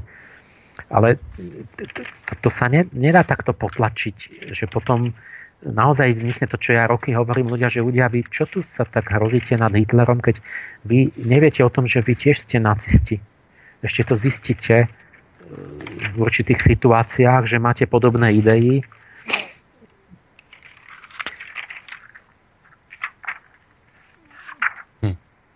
Takže ale som to chcela nejako ukončiť. Dobre, dobre. Celé. Medzi tým poslucháč zložil, tak uh, ho chcem vyzvať, že ak teda chcete položiť otázku, tak teraz môžete zavolať na to číslo 048 381 0101. Ja sa teda prečítam zo pár mailov. Teraz napísal e, Daniel, ten ani nedáva otázku, ten len skonštatoval, že ďakuje za najhlbšiu reláciu posledného času a praje veľa zdaru v našej snahe. No a ďalšia, zatiaľ poslucháč nevolá, tak prečítam ďalší mail, aby sme sa teda posunuli aj v týchto veciach, že by sme nejaké tie maily prečítali. Tak napísal Milan, že, že predpovedal, a počkajte, už, už mi volá, takže dáme priestor poslucháčovi. Dobrý večer, počujeme sa. Haló? Haló? No, nech sa páči. No, ja som Dano z Pevúče. Chcel som sa som pánu Pálešovi troška, lebo tej začiatku tej relácie o tých deťoch to nie, sa nevidí také zbytočné. To boli také náreky ešte z, no, z Číny, z Egypta tá mládež o toto, ale mal osobné skúsenosti z ľudia tí mladí ľudia, teda, no ale sa aj treba venovať za. Skúste možno trošku bližšie do telefónu hovoriť alebo hlasnejšie, lebo nejak vás nerozumieme veľmi dobre. Aha. No, ešte, ešte raz. Počuť, že volá čo? Áno, myslím, že je to lepšie. Chcel by som oponovať tomu pánu Pálešovi v tom mládežu začiatku relácie a potom sa aj niečo spýtať, lebo to nie je také úplne zbytočné a beznádejné s nimi táto poslednú vládne všeobecne ako križom krážom už tie naraz správy z Číny, z Egypta, to spomínajú sa Elizabete celé generácie, to sú už tisícky rokov. A má skúsenosti s tým, že to nie je vôbec zbytočné. Tí mladí ľudia chcú vedieť. No len ako veľmi tých nich nemajú odporúčaní, to vravím to, aj úctu prejavia, len z toho internetu tam je toho, tam je toho palacu hrúza. No a, a teraz ale, ale mám nie, nie, celkom nerozumiem, lebo, inak, lebo samozrejme, že máte pekných mladých ľudí všade, e, ale Viete, my sme hovorili o nejakých takých tendenciách a charakteristikách, že čo kde prevažuje relatívne. Relácie som to zachytil, akože to je, že nie je dobre som mládežová na tú pozíciu si šíri. No zrejme nie len tej mládeže, ale sú naše s nimi, lebo má tú skúsenosť, čo chcú vedieť tí mladí ľudia. Čo, no ale ako... my sme dnes veľmi o mladých ľuďoch nejak nerozprávali, nemám ten pocit. No, tak... No ja som niečo kritizoval, ale no, ja akože... To bolo mm. No áno, lebo ja tiež mám pekných mladých ľudí, poznám, lenže ja to hodnotím tak, že, že, že to nestačí, že, že proste sa ne, ja nevidím, že by naozaj to išlo k lepšiemu v priemere hromadne. Proste, ja keď prídem hocikam na, na, na školy, mne každý kolega, učiteľ povie, že, že už asi tretinu môže učiť, čo sme sa učili my, lebo že, že tá mládež už akoby ani, že to nemôže od nich nič už ani žiadať. Áno, ale sú, sú tam, čo som kontaktní, ktorými sú tam, určite sú tam, ktorí majú záujem, no len bohužiaľ tam chýbajú knihy, chýba literatúra, nemajú sa k tomu ako dostať. Mm. A z toho internetu je tam to hrúza, ale to je, to je priezno, vytýknete na stôl, fúknite, tá pleva odletí a tam toho zrna zostane dosť málo, takže akože treba sa ich venovať. Dobre, a ešte ste vravili, že je nejaká otázka, a tak skúsme tu možno položiť. Pán Pále odpovedal sám, že v tomto panoptiku čo robiť, ako si pracovať na sebe, tak aby človek zmenil sám seba, len tým aj spoločnosť, ale povedal, tak aspoň takú prízemnú, čo pán doktor robí, keď ho utratí z intelektu, chytia za že jednoducho, lebo to nie je také jednoduché, tak širokú, takým širokým rozsahom sa zaoberať, ako si a ako relaxujem, ako to dá, ako vyháňa z hlavy všetko to.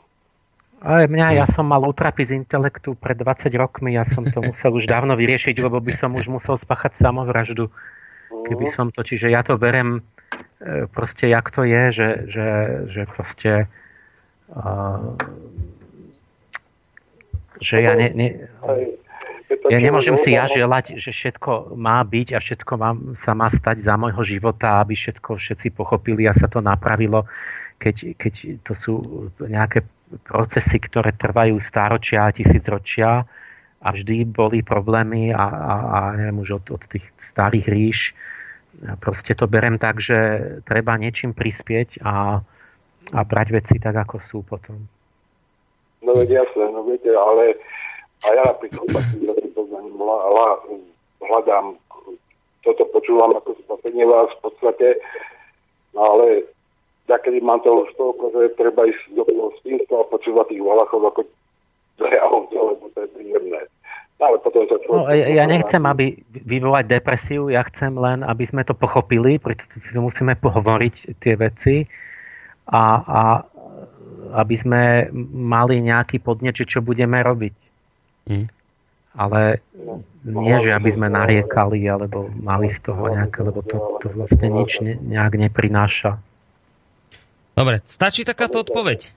Áno, ďakujem. Majte sa pekne.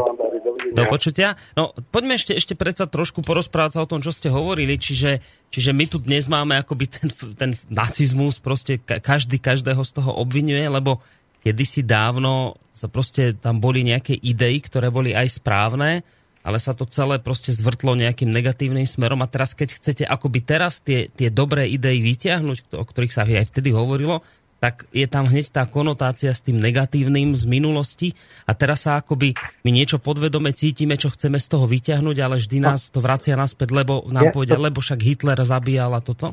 Toto je ďalšia moja, tá temná predpoveď proroka, že ja, ja, ja tu 25 rokov hovorím, že stále akože Hitler je také tabu, že proste to jediné, čo je v zákone, že nesmiete byť nacisti.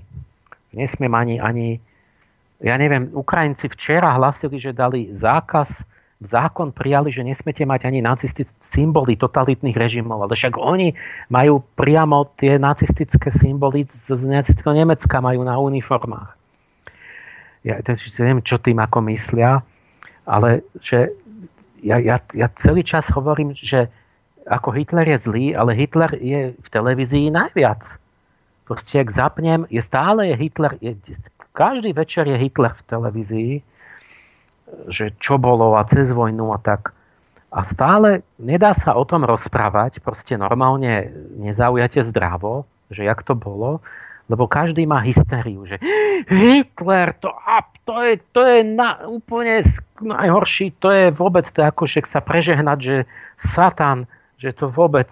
A ja, ja som preboha ľudia, to nemôžete takto že, že zrazu, že niečo v histórii bolo, že to je absolútne tabu, e, že my to musíme porozumieť, musíme normálne mať k tomu, že prečo to vzniklo, pochopiť, e, z čoho čerpal silu, e, jak mohol získať tak, takú časť národa, že musel mať nejaký kus polopravdy, s niečím musel prísť, a, ale v niečom inom to mal zle a, a, a viedol to do, do záhuby ten národ.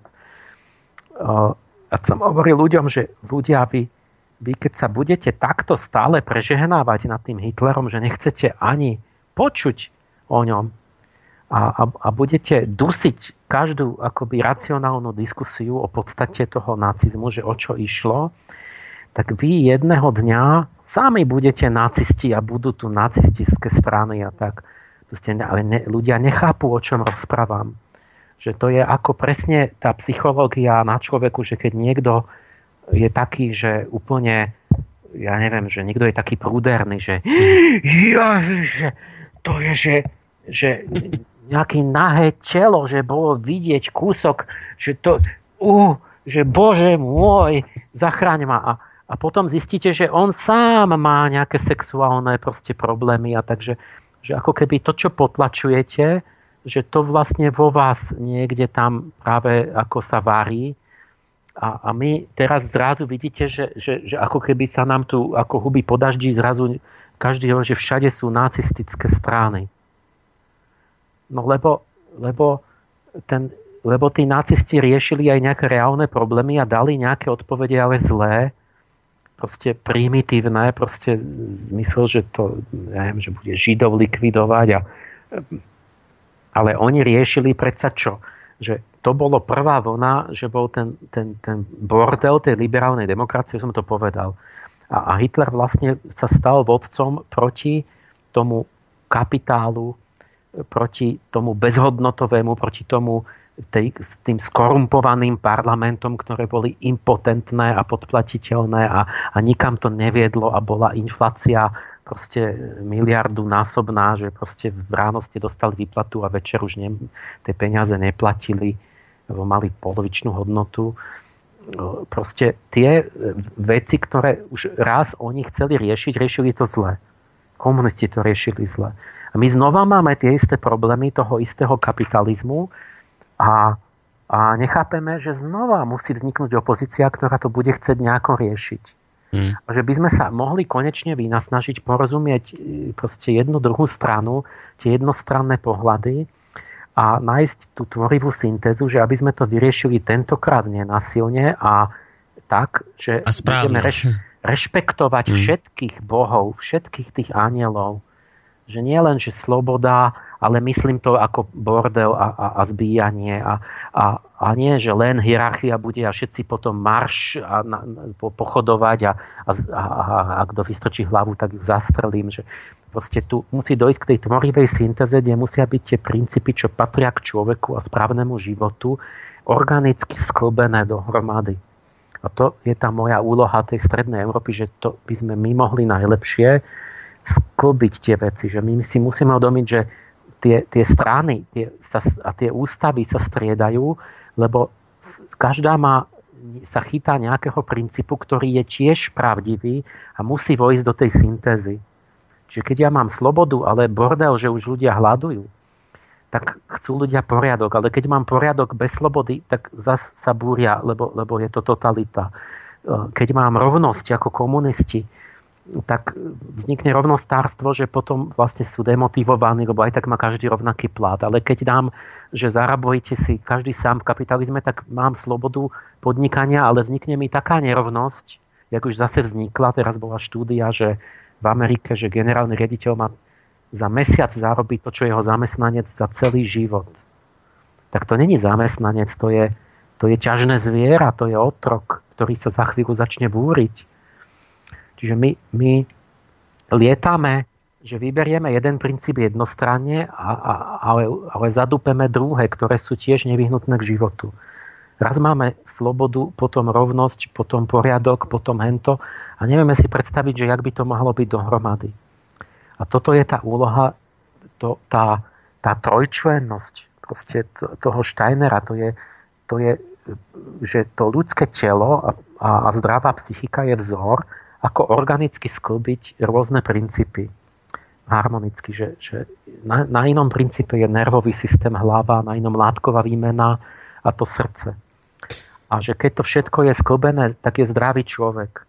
Ale keď jedno začne prevažovať a prenikať a pohodcovať ten druhý systém, tak dostanem, že buď keď ten princíp hlavy vojde do tela, tak mám sklerotické ochorenia, alebo keď začne prenikať látkový systém do hlavy, tak mám zápalové ochorenia, čiže vznikne nejaký druh e, choroby u človeka. A to, to je analogické aj s tým e, spoločnosťou, že je hospodársky život, politický život a duchovný život. A jeden má byť bratstvo, druhý rovnosť a tretí sloboda. Ale keď to pletiem hlava, nehlava, že ja urobím, že má byť rovnosť v duchovnej oblasti, čiže všetci majú myslieť rovnako, tak mám neslobodu. A keď dám slobodu, ktorá má byť sloboda duchovne, ale, ale dám do hospodárskej oblasti, tak mám slobodu vlastne, že že ten, kto má kapitála, tak akože zoderie z kože toho, kto, nemá peniaze. Čiže my, my máme jednoducho zmetok v tých duchovných princípoch, v tých, tých ángeloch.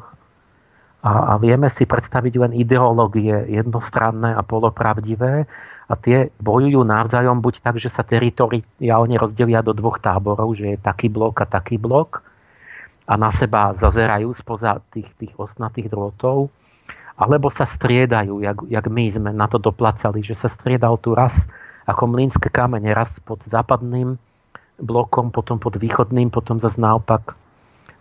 Stále tu lietame v tej strednej Európe medzi tými princípmi. No, toto by sa asi dalo uzavrieť teraz táto téma otázkou, ktorú, alebo takým zamyslením, ktoré, ktoré napísala Miriam a v podstate niečo, čo som sa chcel v závere opýtať aj ja. Hovorí, že alebo píše, že to, čo hovoríte, sú pravdivé myšlienky, ale žiaľ v dnešnom médiami otupenom svete nezrealizovateľné.